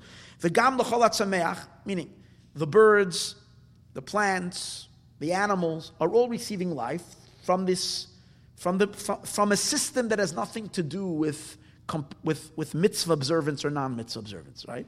A cat is life, on, is not contingent on mitzvahs, right? So he's saying, but now, during the Gullus, the Shekhinah itself entered into this system. As opposed to before, the Shekhinah was outside and only the tail of the Shekhinah was supporting the system. Now the entire Shekhinah went into this system, this natural system. And therefore, the Jews that are connected to the Penimius are also receiving through a system that is, that is camouflaging and covering on the emes and the Penimius of, of why the Abishter is really giving life, so that we should learn Torah and do mitzvahs, but it's not, it's not visible and it's not and, and that does not necessarily, at least to our eyes, determine our success in this world, our health, and our well being. Kamaim as Chazal say, of There isn't a blade of grass down here below. Shein mazel that doesn't have a mazel. That means that everything has a mazel, which means a, a spiritual source. And, and so it's interesting. So now there's an interesting Tana Devei Eliyahu. Hear, hear this. No, so let's learn one line, one extra line. For Azai, and then in this case, Yochel Gamei So now, once the whole system has changed, so then even a sinner, a Paisha Yisrael, and someone who is deliberately sinning, he's able to lekabel chayas legufam to receive sustenance and life to his body, the nafsham habahamis and his animal soul, kamoy shar balachayim. A person is able to physically be alive like all other animals Mamish. Like it says in the Pasuk, Nimshul Kabehemus Nidmu. As long as the Shekhinah was directly engaged and involved in giving life to the world and manifesting herself through her children, through the Jewish people in this world, where our lives were a lives of holiness, a lives of expressing the divine, a life of purpose. So then the moment you stepped out of purpose, you're disconnecting. Oh, it, not every sin, chas v'shalom, killed the person completely, but every sin brought damage in one's physical life. Sooner or later, you can see it. A person can see it sooner or later. You see in Chumash all the time, the Abishta says, if you're only gonna, if you're not gonna give tzedakah, then you ends up, your fields are only gonna give a tenth of what. So even though that rule applies today also, but today it's, it's, it's done in a way that is so hidden that we don't see it. But in the time of the Beis Hamikdash, it was very clear. You didn't give your Meiser one year, you didn't give your tzedakah that one year. You saw the next year your crop was so poor. It was so clear, it happened so visible. Right? So the, the, the, the life, the physical world, was very clearly a, a, a, an expression of, of godliness. But now, after things have changed, after the Shekhinah has gone into a system that conceals and blocks, so then also a sinner, and even someone who's directly rebellious, he can still receive physical life, like the rest of the animals, mamish, like it says in the pasuk, nimshal kabahemois nidmu that we, the, the, the, the, the psalmist, the, the, the, the, the, the David HaMelech in Tehillim is saying, we're compared to animals. The cow's life is not contingent on observance, on putting on tefillin, or keeping Shabbos, or keeping kosher. The same way, we have also fallen into that category, that our lives seem to be so natural. And we can chas v'shalom, uh, which means like, you know, when the, when the, when the chassid said to the Alter Rebbe, the, the Alter Rebbe want no, the Chassid even asked for it. Rabbi, Rabbi Yekusiel Liepler was the great Chassidim of the Alter Rebbe, and the Alter Rebbe wanted to give him a bracha to live a long life. So he he made a condition. Usually, when someone give, wants to give you a blessing for something, you know, you just take the blessing. But this chassid made a condition with the Rebbe. He said, on the condition that I'm willing, to, I want a long life, but only if it's going to be not, I, I, want to be long, it, it shouldn't be poyerish yarn. It shouldn't be peasanty life. That anayim lahem v'lo yiru, they have eyes and they don't see. As nayim lahem, they have ears v'lo yishma. My very life has to be a godly life. If it's not a godly life, I don't want to live it. I don't want to live it. If it's a life that's just empty, hollow, mundane, that's not life. So what is he saying? David HaMelech is saying, Nimshul nidmu, that our lives in exile are like, are like the animals. Like a gorilla is alive, um, so also alive. It's not in a, it's not as a consequence of your relationship with the Abishter, in which, you, in which your life is an elevated life. It's a godly life. But, but, but, but, but, but for that, you have to pay a price. The price is if you're not listening, you're off the, you're, you're, you're, you're, you're not receiving. It's a diminishment. So the Tana of Eliyahu, it says a story like this, that someone met Eliyahu Anav, and he asked him the question, how come the Abishta created mosquitoes and gnats and bugs? So, so Eliyahu Anav, he answered him, and he said, because the Abishta saw that there will be sinners, and therefore they won't be deserving to live, because they're sinning. They're not deserving life. But then, in, in order to be able to spare the lives of the sinners, he created creatures who he sustains, and there's not much purpose for their existence. They're just here. The gnats, the mosquitoes, they're just flying around just, just because there's no like any positive, uh, uh, meaningful existence to them. So the Abishta sees them and he says, just like there they exist and I let them survive, I'll let the sinners survive as well. But what kind of life is that when your life is as significant as a mosquito? What kind of life is that? But you see that idea that the Abishter says that there is possible for a person's existence to be with that level of divine interest as being as a mosquito. When the Beis Hamikdash was standing, our place was in a much, as he said earlier, Madregal Yoina, where, where our lives were so meaningful that the moment you weren't fulfilling your meaning, your purpose, it, it, it, it, it caused a diminishment in life. But once Chas v'sholem, we have gone into exile, the Shechina above, the, the entire system of how the Abishta gives life to the world changed. So there can be a sustaining of life, even if, and that explains again, that goes back to explain the question that he began with how come we have people living lives, even though they sinned big averas, in which they're chayiv kares, because that system is not the system of today. Today, if the person would die, it's going to be a punishment. It's not going to be a natural, because he sinned and he's not receiving. A good example would be, let me give it a, a good example of this. We, we, we, we, we get our oxygen from our nostrils and our mouth. That's how we breathe. So, what happens if someone closes his mouth and, cl- and, and, and, closes his nose? He can't live to someone so long. So, if chas v'sholem, if they went and they someone clamped someone's mouth, they can suffocate, and they wouldn't be alive.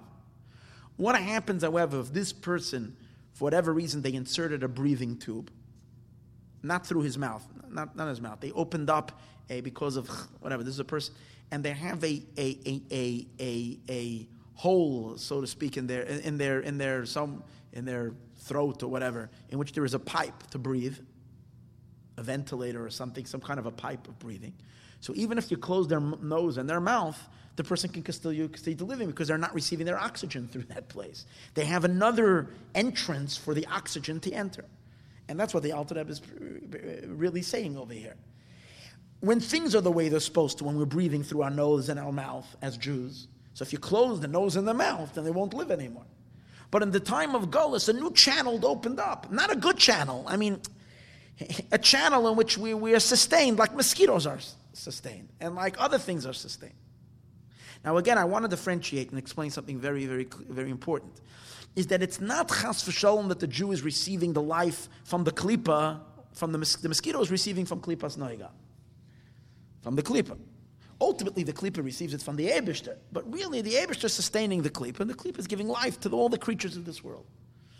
Right? That's a mosquito. The Jewish people are receiving the life from the Shechina, because we said earlier, she's our mother. We're intrinsically connected and we can never be separated. It's only that what? That the Shechina herself went down and became concealed in the klipa, and therefore she's operating by the rules of the klipa. And what's the rules of the klipa? Shh. You can't, you can't be loud, Shechina. You can't say, you can't give life and declaring that it has to do with purpose. You have to be completely anonymous and make things look like there is no God and there is no uh, purpose of creation and things are just things are just it's just a natural world without any purpose. It's a pathetic type of existence that we exist in, in, in. But it has an advantage. The advantage is if we sin, we're able to still repair, which we wouldn't have in the time of the Beis Hamikdash. Because a person sinned, they died right away. Today's days, we can live longer life and therefore repair the damage of a sin because we don't, chas v'shalom, get physically cut off immediately.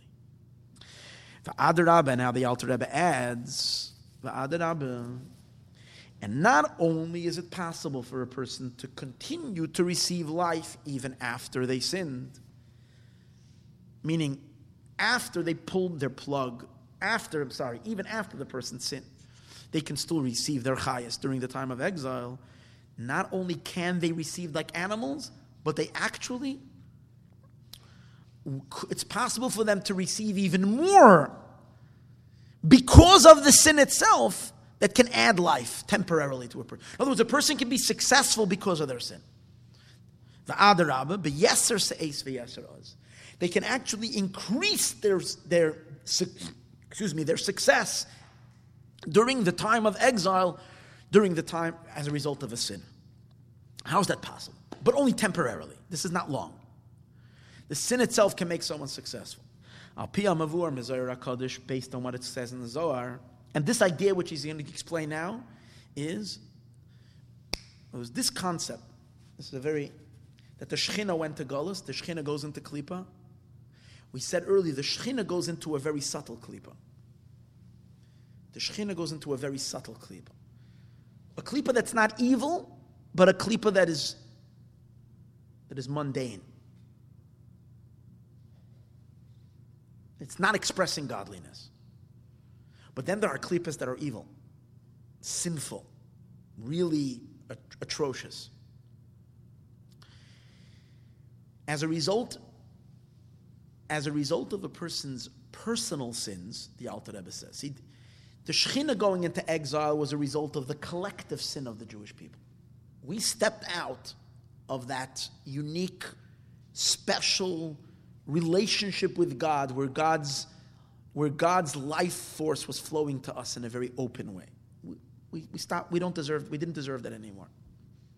So the Abishter moved over and went back and, and, he, and he has distanced himself from us in the sense that he has hidden in the natural world. Now, while we're in Gullus, when a Jew sins, he's actually entering into the dark klippas. He's not remaining in the natural world, in the mundane world. You see, if our lives are just mundane, not sinful, not bad, it's mundane. I'm not doing a godly thing. I'm just living stam.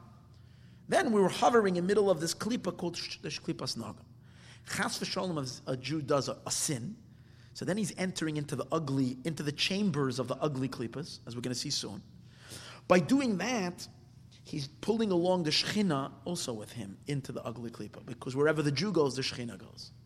So what the person is doing is he's adding more energy and more vitality into these darker klipas that were that initially were initially we're receiving only a tiny little bit of energy. Because what happens is like this the Shechina gives life to the Klipas Noga. Klipas Noga leaks a little bit of energy into the darker Klipas. The, the, the Klipas Noga, the glowing shell, acts as an intermediator, as a mediator between Kedusha, between holiness, and the. Because Hashem would never ever give life to the, to the real dark Klipa. Never do that. So he gives life to the Parav Klipa, so to speak and they pass on that energy. But how much do they give? Not a lot, a little bit. When a Jew sins, he adds vitality into the klipa, depending on what kind of sin. And that adds energy and power to these very, very dark forces. Now, what happens? What they do is they give the person a kickback.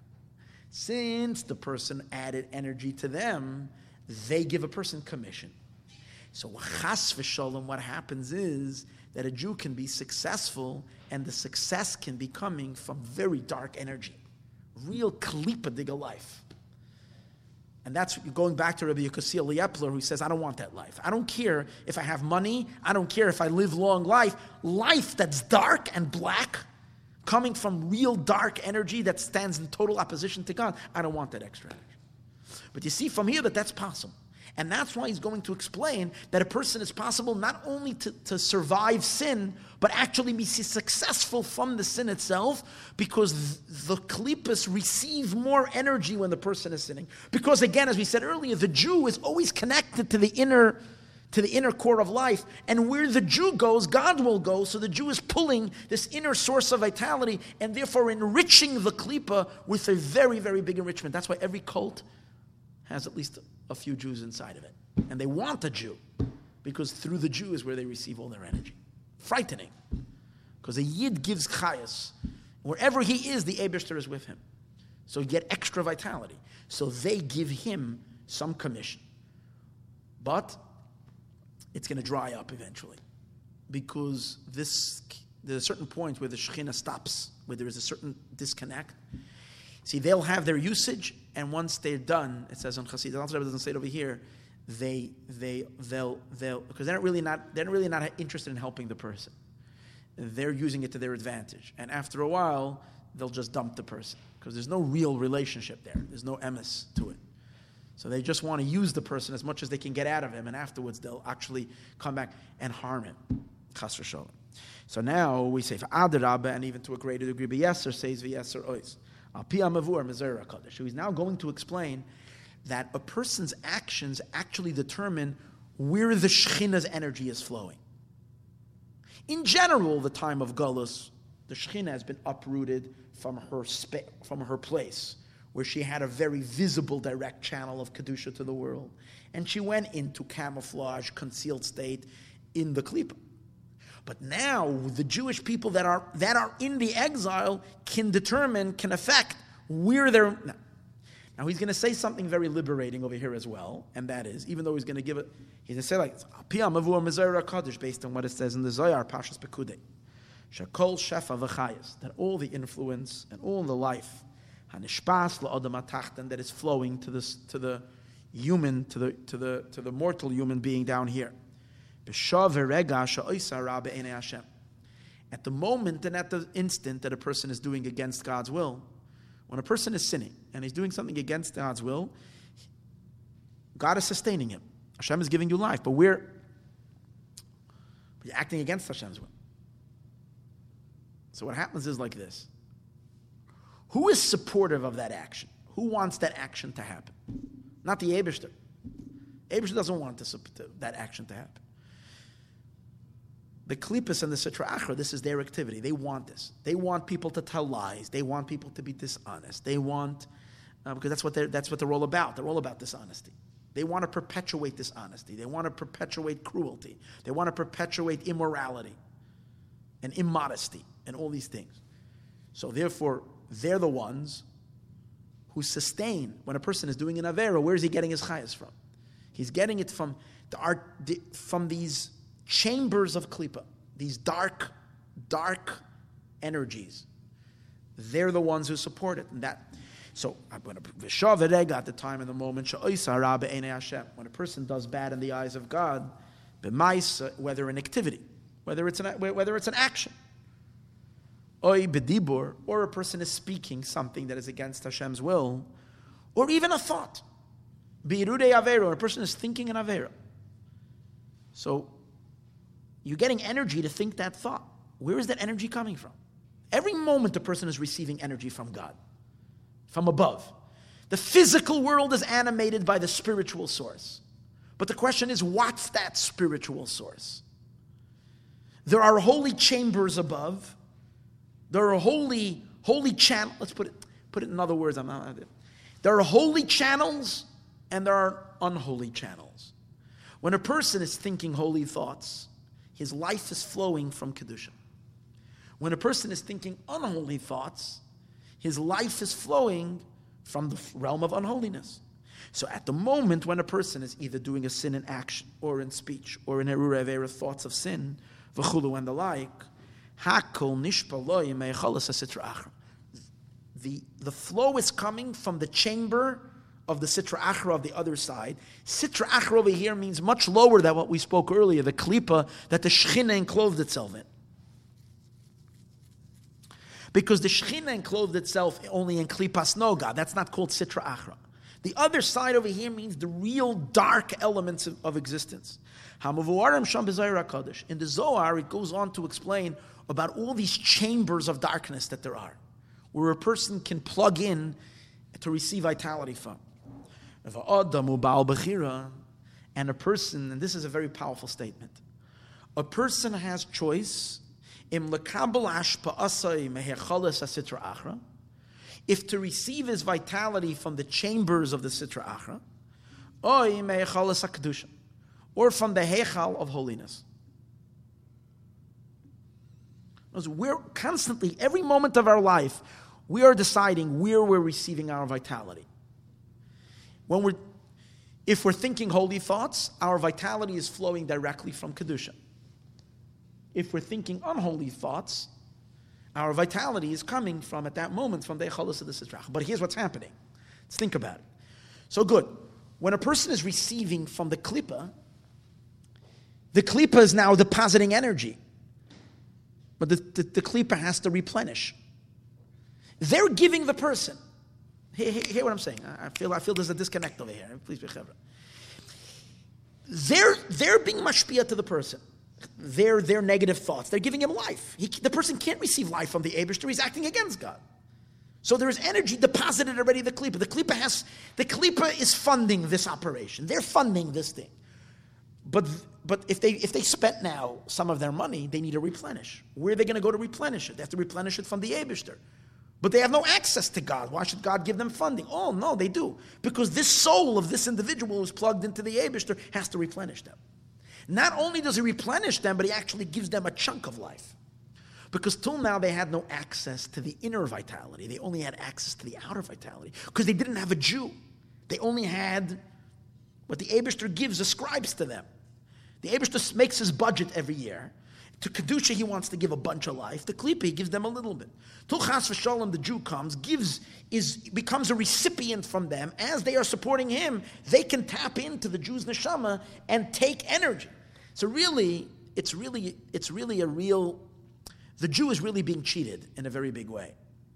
Even though they're writing him a check and they're giving him, and they're giving him life, they are really robbing the Jew much more than what they're giving him. Imagine a person who's got this big, big bag of stones.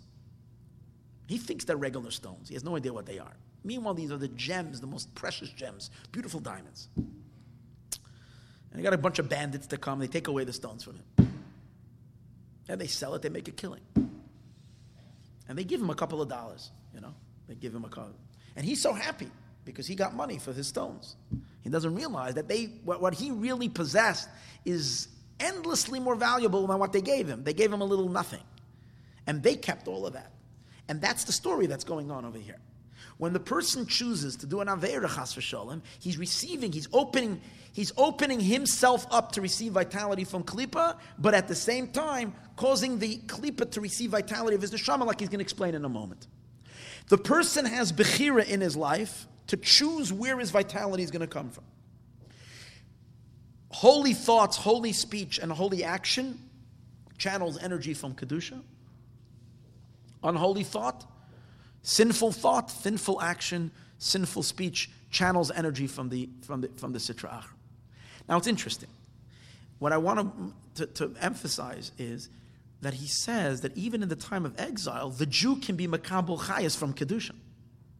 Which one might ask and say, hold it, didn't we say that the Shekhinah itself left the world of holiness and the Shekhinah uprooted itself and became camouflaged and enclosed in Klippa? If the Shekhinah became enclosed in Klippa and our vitality comes from the Shekhinah, so how is it possible for a Jew to be makabel his energy from Kedusha?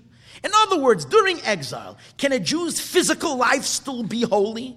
Can my blood, can my energy that's flowing in my body and my hands and my feet still be a godly, a godly life, or does it have to be mundane? So we learned earlier, it has to be mundane. Because our physical life, our physical life is coming from, from, from, from, from, from, from the, from the mazolas, because that's where the Shekhinah is at. So he says clearly not that way. That a person can still be makabel from kedusha, but what does that mean? Does that mean that you bypass the you bypass the Shechina. The Shechina is, is, is, is, is trapped in an, in an exile, in a klipa. So how can you receive from Kedusha? And the answer is, what did we say earlier? Which klipa is the Shechina enclosed in? Which in the klipa? Noga. Klipas Noga is a very subtle klipa. Klipas Noga can very easily be integrated into holiness. So it's true, the vitality that's flowing to a Jew every second is klipa, is klipa energy. It's mundane life, it's natural life. But the moment the Jew is doing a mitzvah with that, with that, with that energy, he's taking the vitality and doing a mitzvah. What happens to klipas noga? Klipas noga becomes absorbed in kedusha. This is the idea, like, like the Rebbe says, this is similar to what he explains in Tanya, that when a person speaks words of Torah, the energy of those words are coming from his nefesh Bahamis. It's not coming from. The inspiration to speak those words are coming from their neshama, from their soul. But the energy to speak those words are coming from their nefesh Bahamis. Nefesh Bahamis is a klipa diga entity, it's not Kedusha. But yet, when you're speaking words of Torah, what happens to that energy? The, the klipas noga energy gets sub, gets integrated and absorbed in kedusha because that's the nature of noga. It's mund- it's it's it's nishta, it's parav. It's mundane. It can go this way, it can go that way, depending on what you do with it. Therefore, even in the time of Galus, a Jew can, can, can be living, his physical life can be holy. That's what a tzaddik is. And that's why we learned somewhere else that for great tzaddikim, it's almost like the Churban Beis Hamikdash never happened. Because to them, they're still living in that, in that domain of pure Kedusha. Their lives are holy. Because they never step out of holiness. All thoughts are holy thoughts, all speech is holy speech, all action is holy action. So their physical lives are just an expression of, of, of, of godliness. That's why when you touch a tzaddik, you're touching holiness. Physical holiness. You're touching godliness because the Abishter is fully manifest in the tzaddik's hand. And each and every one of us, when we are doing a mitzvah, our, our physical bodies are Kedusha because the energy flowing in our body is from Kedusha. But just like Noga can be, can be absorbed in holiness, Noga can also be, can turn to Klippa. That's determined in which way a person directs that energy. If a person directs that energy towards, if a person directs his, his machshava, his thought, speech, and action towards Kedusha, then he's taking the Shechina and the, the shell around the Shechina and making that shell become transparent completely, and then he's like receiving directly from the Shechina. There's no shell because the shell has become absorbed in, in the Shechina. If chas v'shalom, the person is is sinning, he's making the shell be far more opaque, pulling it into the darker klippas, receiving his energy through very dark klippas. And when he receives, he or she receives their energy through very dark klippas, temporarily they might be successful, make more money, get gain, gain some other monetary gain, but uh, but as they're doing that, they are receiving from the klipa and supporting the klipa and they're supporting the klipa much more than they're receiving from the klipa. They're giving the klipa much more than what they're getting. They're losing so much more than what they're getting, and they're giving chayas to the other side. That's what he's saying over here. Kizelu umazeh. So let's see it again. Kizelu umazeh asalakim. Because one opposite the other Hashem made, and a person has bechira every moment to in which to drink from this faucet or drink from that faucet. They The hecholis sitra achra and the hecholis in the chambers of the sitra achra mekablim v'yoinkim chiyusam. And where does the if the person is receiving their, his chayas chas v'shalom from klipa, where is the sitra achra receiving its its chayas from klipas noiga? Where is klipas noiga receiving its chayas from the shechina? So what is the person doing chas v'shalom if he's opening up the wrong faucet, drinking the water, causing more klipas noiga energy to to flow into Sholosh Klipas Atmeis, causing more Shechina energy to flow into Klipas, dragging the Shechina Chas v'Shalom lower. And that's the idea of the private Gullus a Shechina that a person does as a result of a sin. Meaning, aside for the general Gullus Shechina that happened when Yidden went to Gullus, there is an intensification of Galus Hashchina every time we do something we shouldn't be doing. Again, and the chambers of the Sitra Achra, Mekamlim, they receive a Yonkim Chiyusam, and they derive their Chayas.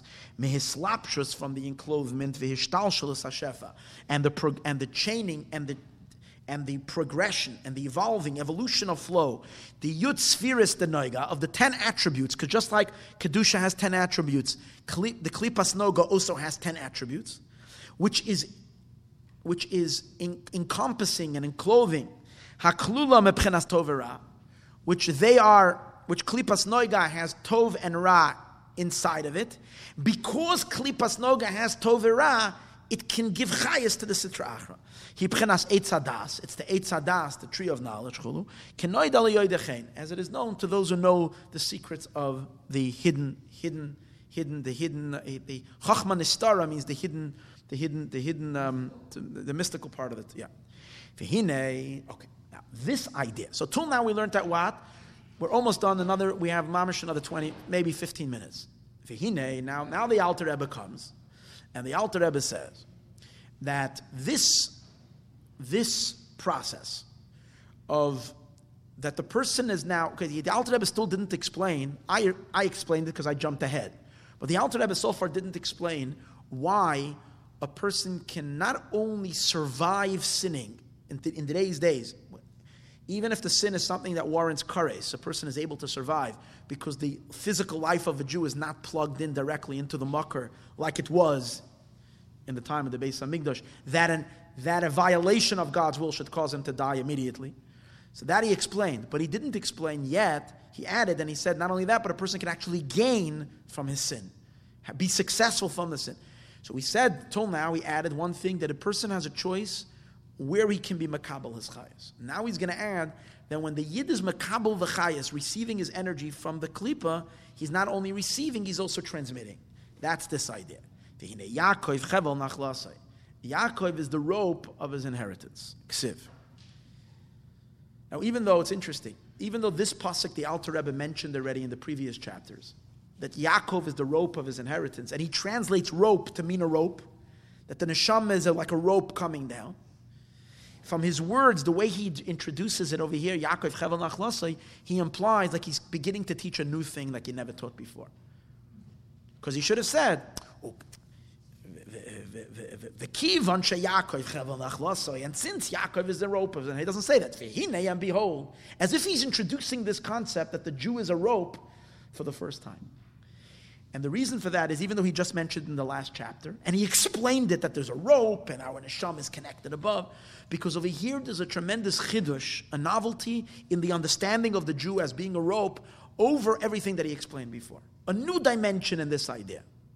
And that is, we'll see in a minute. Yaakov chevel nachlosik, if Yaakov is a rope, al by way of analogy, just like a rope, echad lamayla, when you have a, a, a cord, and one side of the cord or one side of the rope is attached above. And the second end of the rope is tied below. If someone is going to pull, tug at one end of the rope, the second end, he's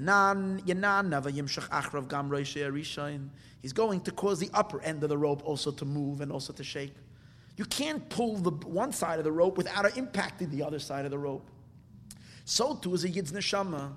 A Jew cannot say ever, I am going to do an Avera. But please, Abishter, I don't want to hurt you. I don't want to impact you. So you stay over there. I'm not going to harm you. Let me do this on alone. I want to be. You can't do that. Because wherever you go, the source of your neshama comes along with you because it's one neshama. And the source of your neshama is the Shekhinah. So therefore, a person should, it's just an interesting thought to think. Like by what right, if I want to do this to myself, if I want to abuse my own soul, memela, by what right do I have to abuse the Shekhinah and drag the Shekhinah with me? The Rebbe writes to a, to a, such a beautiful letter. The Rebbe writes to a chassid. The guy is a, was a shliach, I think, and, Rebbe, and he's decided that he wants to take courses in college. And the Rebbe is writing to him, discouraging him from doing that that he shouldn't go to college and he shouldn't go. And the Rebbe says, okay, Mamela, you decided you want to go. He says, but you know, you're a chassid from the Rebbe. He, he, he's talking about the Rebbe the Shver, meaning his father-in-law, but he means himself because whenever he refers to his father-in-law, he means who's, the, who's now manifesting his father-in-law's energy is him. He says, by what right do you have to schlep the Rebbe with you? Since wherever the chassid goes, the Rebbe goes along with you. So Mela says, by what right do you have to me to drag me in this? I, you're going to say that what? That for a little while you're going to disconnect yourself from me and you're going to go yourself. So you don't harm me. You want to do this on your own. You don't want to harm me. He says, he says, he says, but since when a person becomes makusher to a rebbe, makes a connection, he makes a knot. You make a knot in which you bond yourself to the tzaddik, but the tzaddik also makes a knot in which he bounds himself to you. You can undo your knot, but you can never undo the knot that the tzaddik, that the rebbe Uh, knotted himself to you. So even if you want to undo your knot, I'm still will always be knotted with you. It's a kasha shakayama which never, and therefore, please don't take me into your into your garbage. Basically, that's what he's saying. I, I, I it, do it if you don't do it for yourself. At least spare me the, the, the pain. So that's an amazing thing. That's basically the idea that he's explaining over here. It's, it's, it's, he's saying, come on, and the second one, Lamat. Im Yimshach Adam Veroisha Hasheni, Yananeh, Yimshach Achrav Gam Roisha Harishan, also the upper one, Kamar Shalali Yamashach, as much as you can pull it. V'kacha Mamish, and the same is also B'shoirish Nishmasa Adam, in the root of a person's neshama, u'm Umekoira, and its root, B'chinas Heitato, which is the lower Hey, Hanis Kalel, as we said earlier, which is the Shechina, Hu Mamshech Umoy Redash Pa'asa, the person is draws is mamshech, and he draws down the hashpa of the shechina yedei ma'asav aroim through his negative deeds, umachshavoisav and his thoughts atoy chechalas asitra achra into the inner into the chambers of the other side kiviyach. And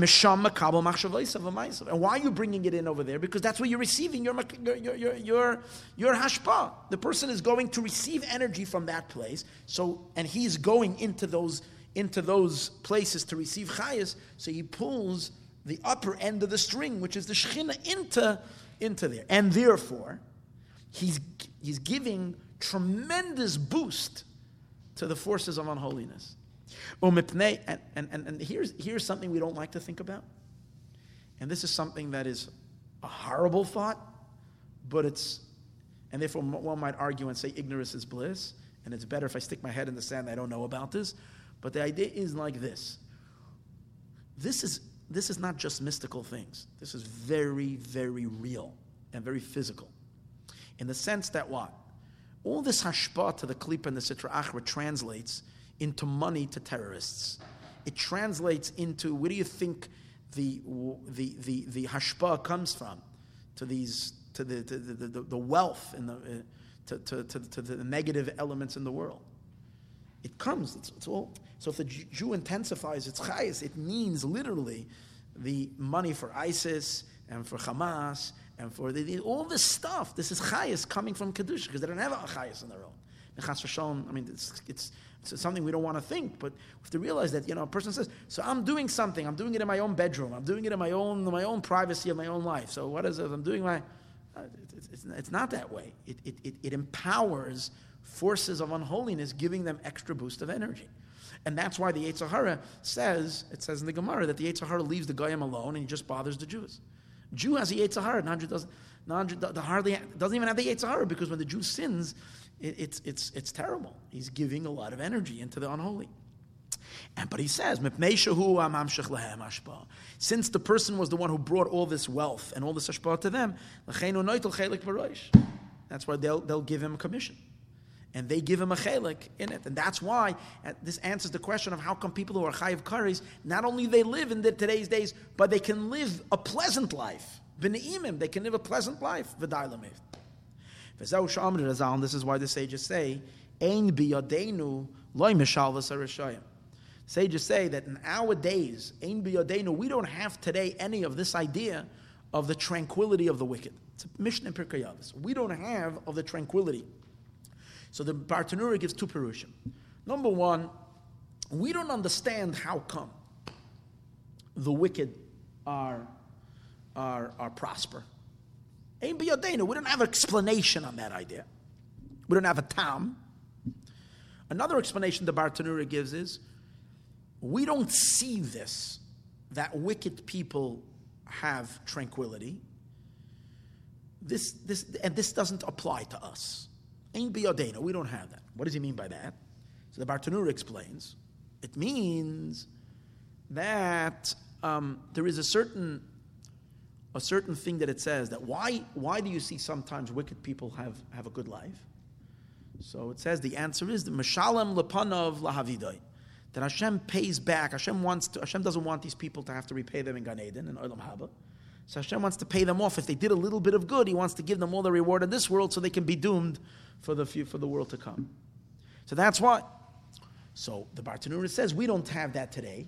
That rule doesn't apply today because we are not such, we're not such Rishayim. You got to be super wicked for that, for that system that God doesn't want to have anything to do with you in the future and He wants to pay you off completely now. That's the Bartanura's Pirish.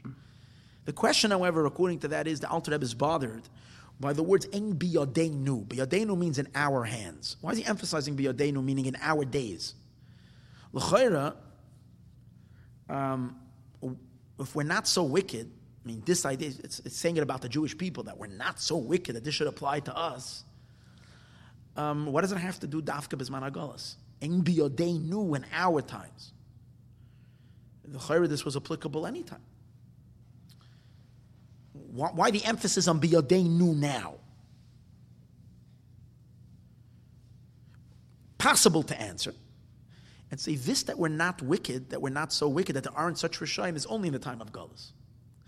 Because in the time of Gala, since there's such helem vehester, since there's such concealment of, of godliness in the world, we can't be accountable so much for our sins. In other words, if someone sinned in the days of the Beis Hamikdash, when there was ten miracles happened, you saw giluy Elokus, and you still sinned. Oh, that was such a very serious, that was considered such a terrible offense that the wicked was really wicked, and that's why that rule applied. The rule that the wicked, that Hashem pays them up quickly to be murdered.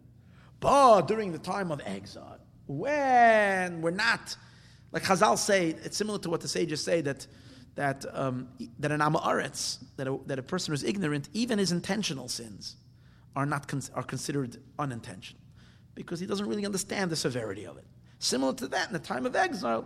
So that's what we can say about the Mishnah means. Ein biyadenu today, the rule of having the wicked prosper because Hashem wants to just pay them up, that doesn't apply in our days after the after the Churban Beis Hamikdash, but before that.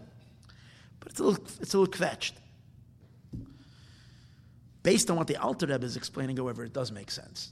The Alter Rebbe is saying, but it's based on this Pirush, when the Alter Rebbe is saying the reason why there should be tranquility to the, to the wicked, the reason why there should be tranquility to the wicked, not because Hashem wants to pay them up during their lives, but because of this idea that we're learning now that the klippas, they, they support the person who is, who, is, who is bringing them extra chayas.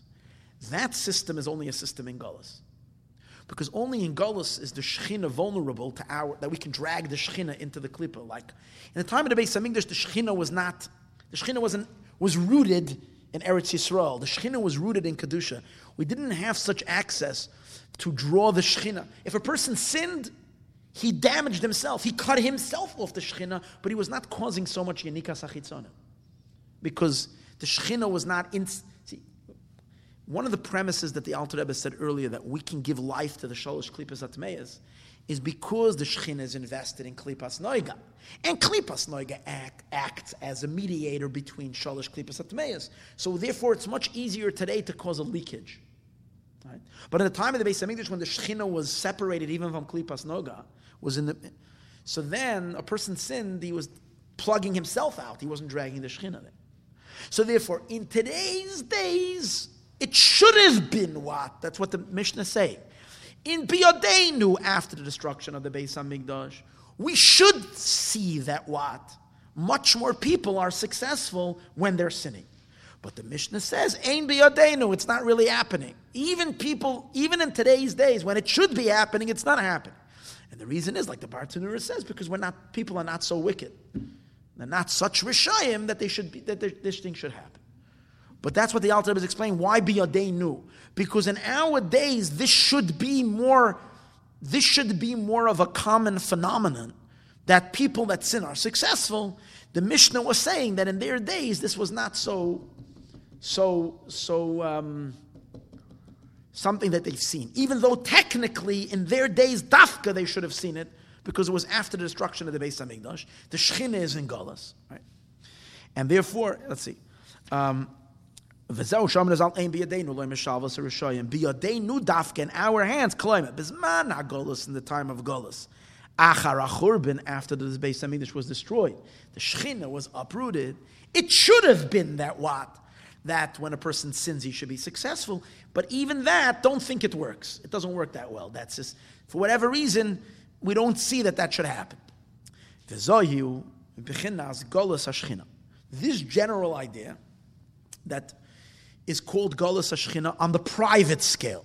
In other words, there is Galus Ashchina in the collective world, that the Shechina is, is, is concealed inside the klippas, inside the shells that obscure. That's in the general world.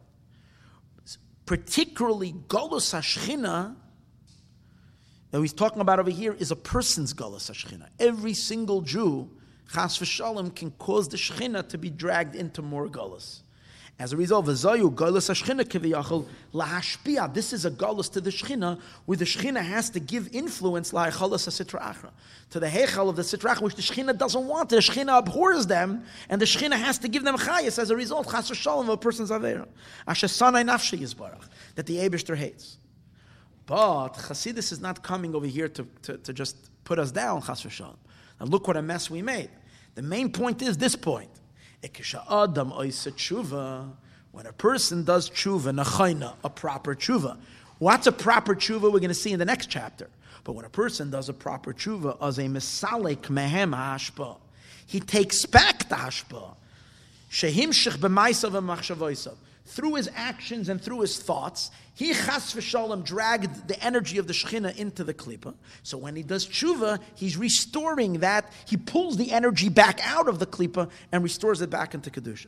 Ki say when he does tshuva, machzir he returns hashpas hashchina, the influence of the Shekhinah limekaima to her place. V'zehu tashuv hey.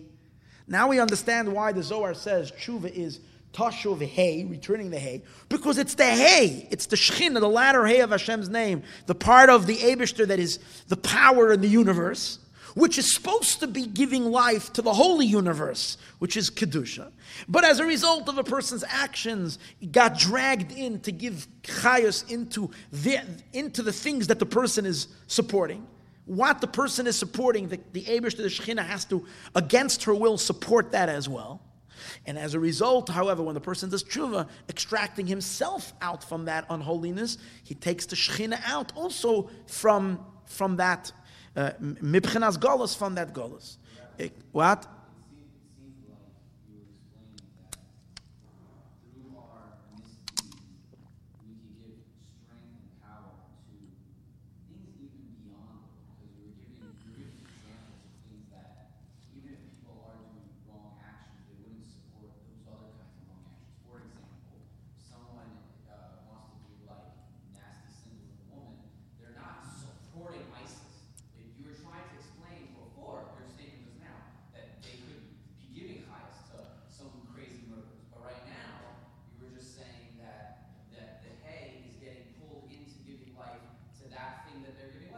No, what I mean, what I mean to say is into that.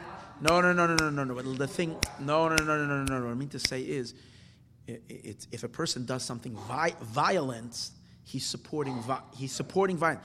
But the violence that a person can be doing and get angry and smashing something, that's. But when a person does is, is acting in an immoral way, like you're saying, then he's supporting immorality in the world. He's supporting giving chayas to those to entities that are pushing and and and and, and causing a general universal immorality. Uh, he's supporting, he might be supporting Hollywood and all the chazarai that's coming with it, giving that energy. And I'm saying, you're right. It's, it's, it's the type of klipa that you're doing. If you have an unholy anger and an unholy thing, then you're, then you're giving life to the, to the, the klipa of, of wrath. If you're giving chayas to, uh, uh, if, if, if, you're, if, if, if, if it's an impure relationship, then you're causing that energy to become intensified in the world. But it might be far further than what the person thinks he is supporting. In other words, if they were making some kind of real ugly, this very person, if you would ask him, if they were supporting, if they would be making some kind of real, real uh, uh, uh, non-sneistic thing in the world, and they would come to him and give, ask him to, you know, give tzedakah to that, he would never do that. You know, he should support that. But in his own life, he might watch the movie or see something that and thinking he's not supporting it, he really is giving chayas to it. You know what I'm saying? That's what I mean.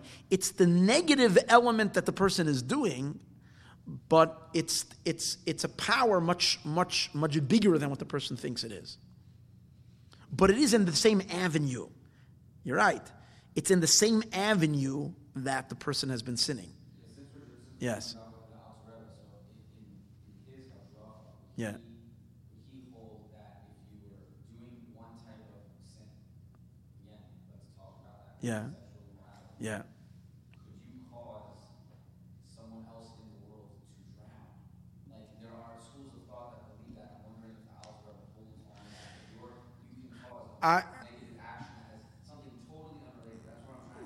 Because in as much, you know what, but in as much as things are, in as much as one thing impacts the next and the other thing impacts the next, in an indirect, very long, distant channel, yes in a in a direct way, it's more in, you're more influencing that aspect in which you're involved with. That's what I would think. Like it says, It says the Abishter will return your captives. Koloimar im Hashem will return with your returnees. When you do tshuva, He will return. Chazal say, It doesn't say Hashem will return your captives. It says He will return with your captives. As they return, He will return. That means the Abishter himself has to come out of the exile. Because the Abishter has, why does he have to come out? Because he's gone there in the first place. Why did he go there? Because wherever the Jew goes, the Abishter inevitably is going to go along with him. And the Abishter himself comes along. And that's the power of tshuva. The real power of tshuva is that we're able to pull out all the energy, chas v'shalom, that we've given to the other side. But that's the lower tshuva. because that's all about rectifying the mess that we've done through sin. The higher tshuva is on a complete, on a much higher level, which is in union. Now, in the next parak, the Alter Rebbe says, okay, this is what tshuva needs to accomplish, but we're going to learn next week. How do you do this? What is the tshuva that you need to do in order to restore all the energy that a person has given to the klipa? And you can have, you can, you can be whichever, you be 70 years old and have a lifetime of supporting all the negativity and the unholiness. A person can, in one day, and really in one moment, in a very short period, pull all that energy out and extract it all and change everything. Have a huge impact on the entire cosmos as a powerful tshuva that he does, as we're going to see in the next parak, step by step, what is the necessary steps in order to affect that kind of a tshuva. Be'ezus Hashem, we continue next week, 8.30. Please tell your friends to come and learn. Yep. Oh, one more thing I do want to say, just one quick thing, and that is how does this all this fit with what the Alter Rebbe taught in the last parak, that when a person sins, they're cutting themselves off, they're cutting the flow of energy from the Shem Havaya, from the Yud Vavke. They're, snipping it. They're snipping the rope. Here he says when you do when you do an Avera, you're pulling the rope, and the upper part of the rope is going along with you. How does it fit? In the last parak, he explained how when a person sins, he cuts the rope.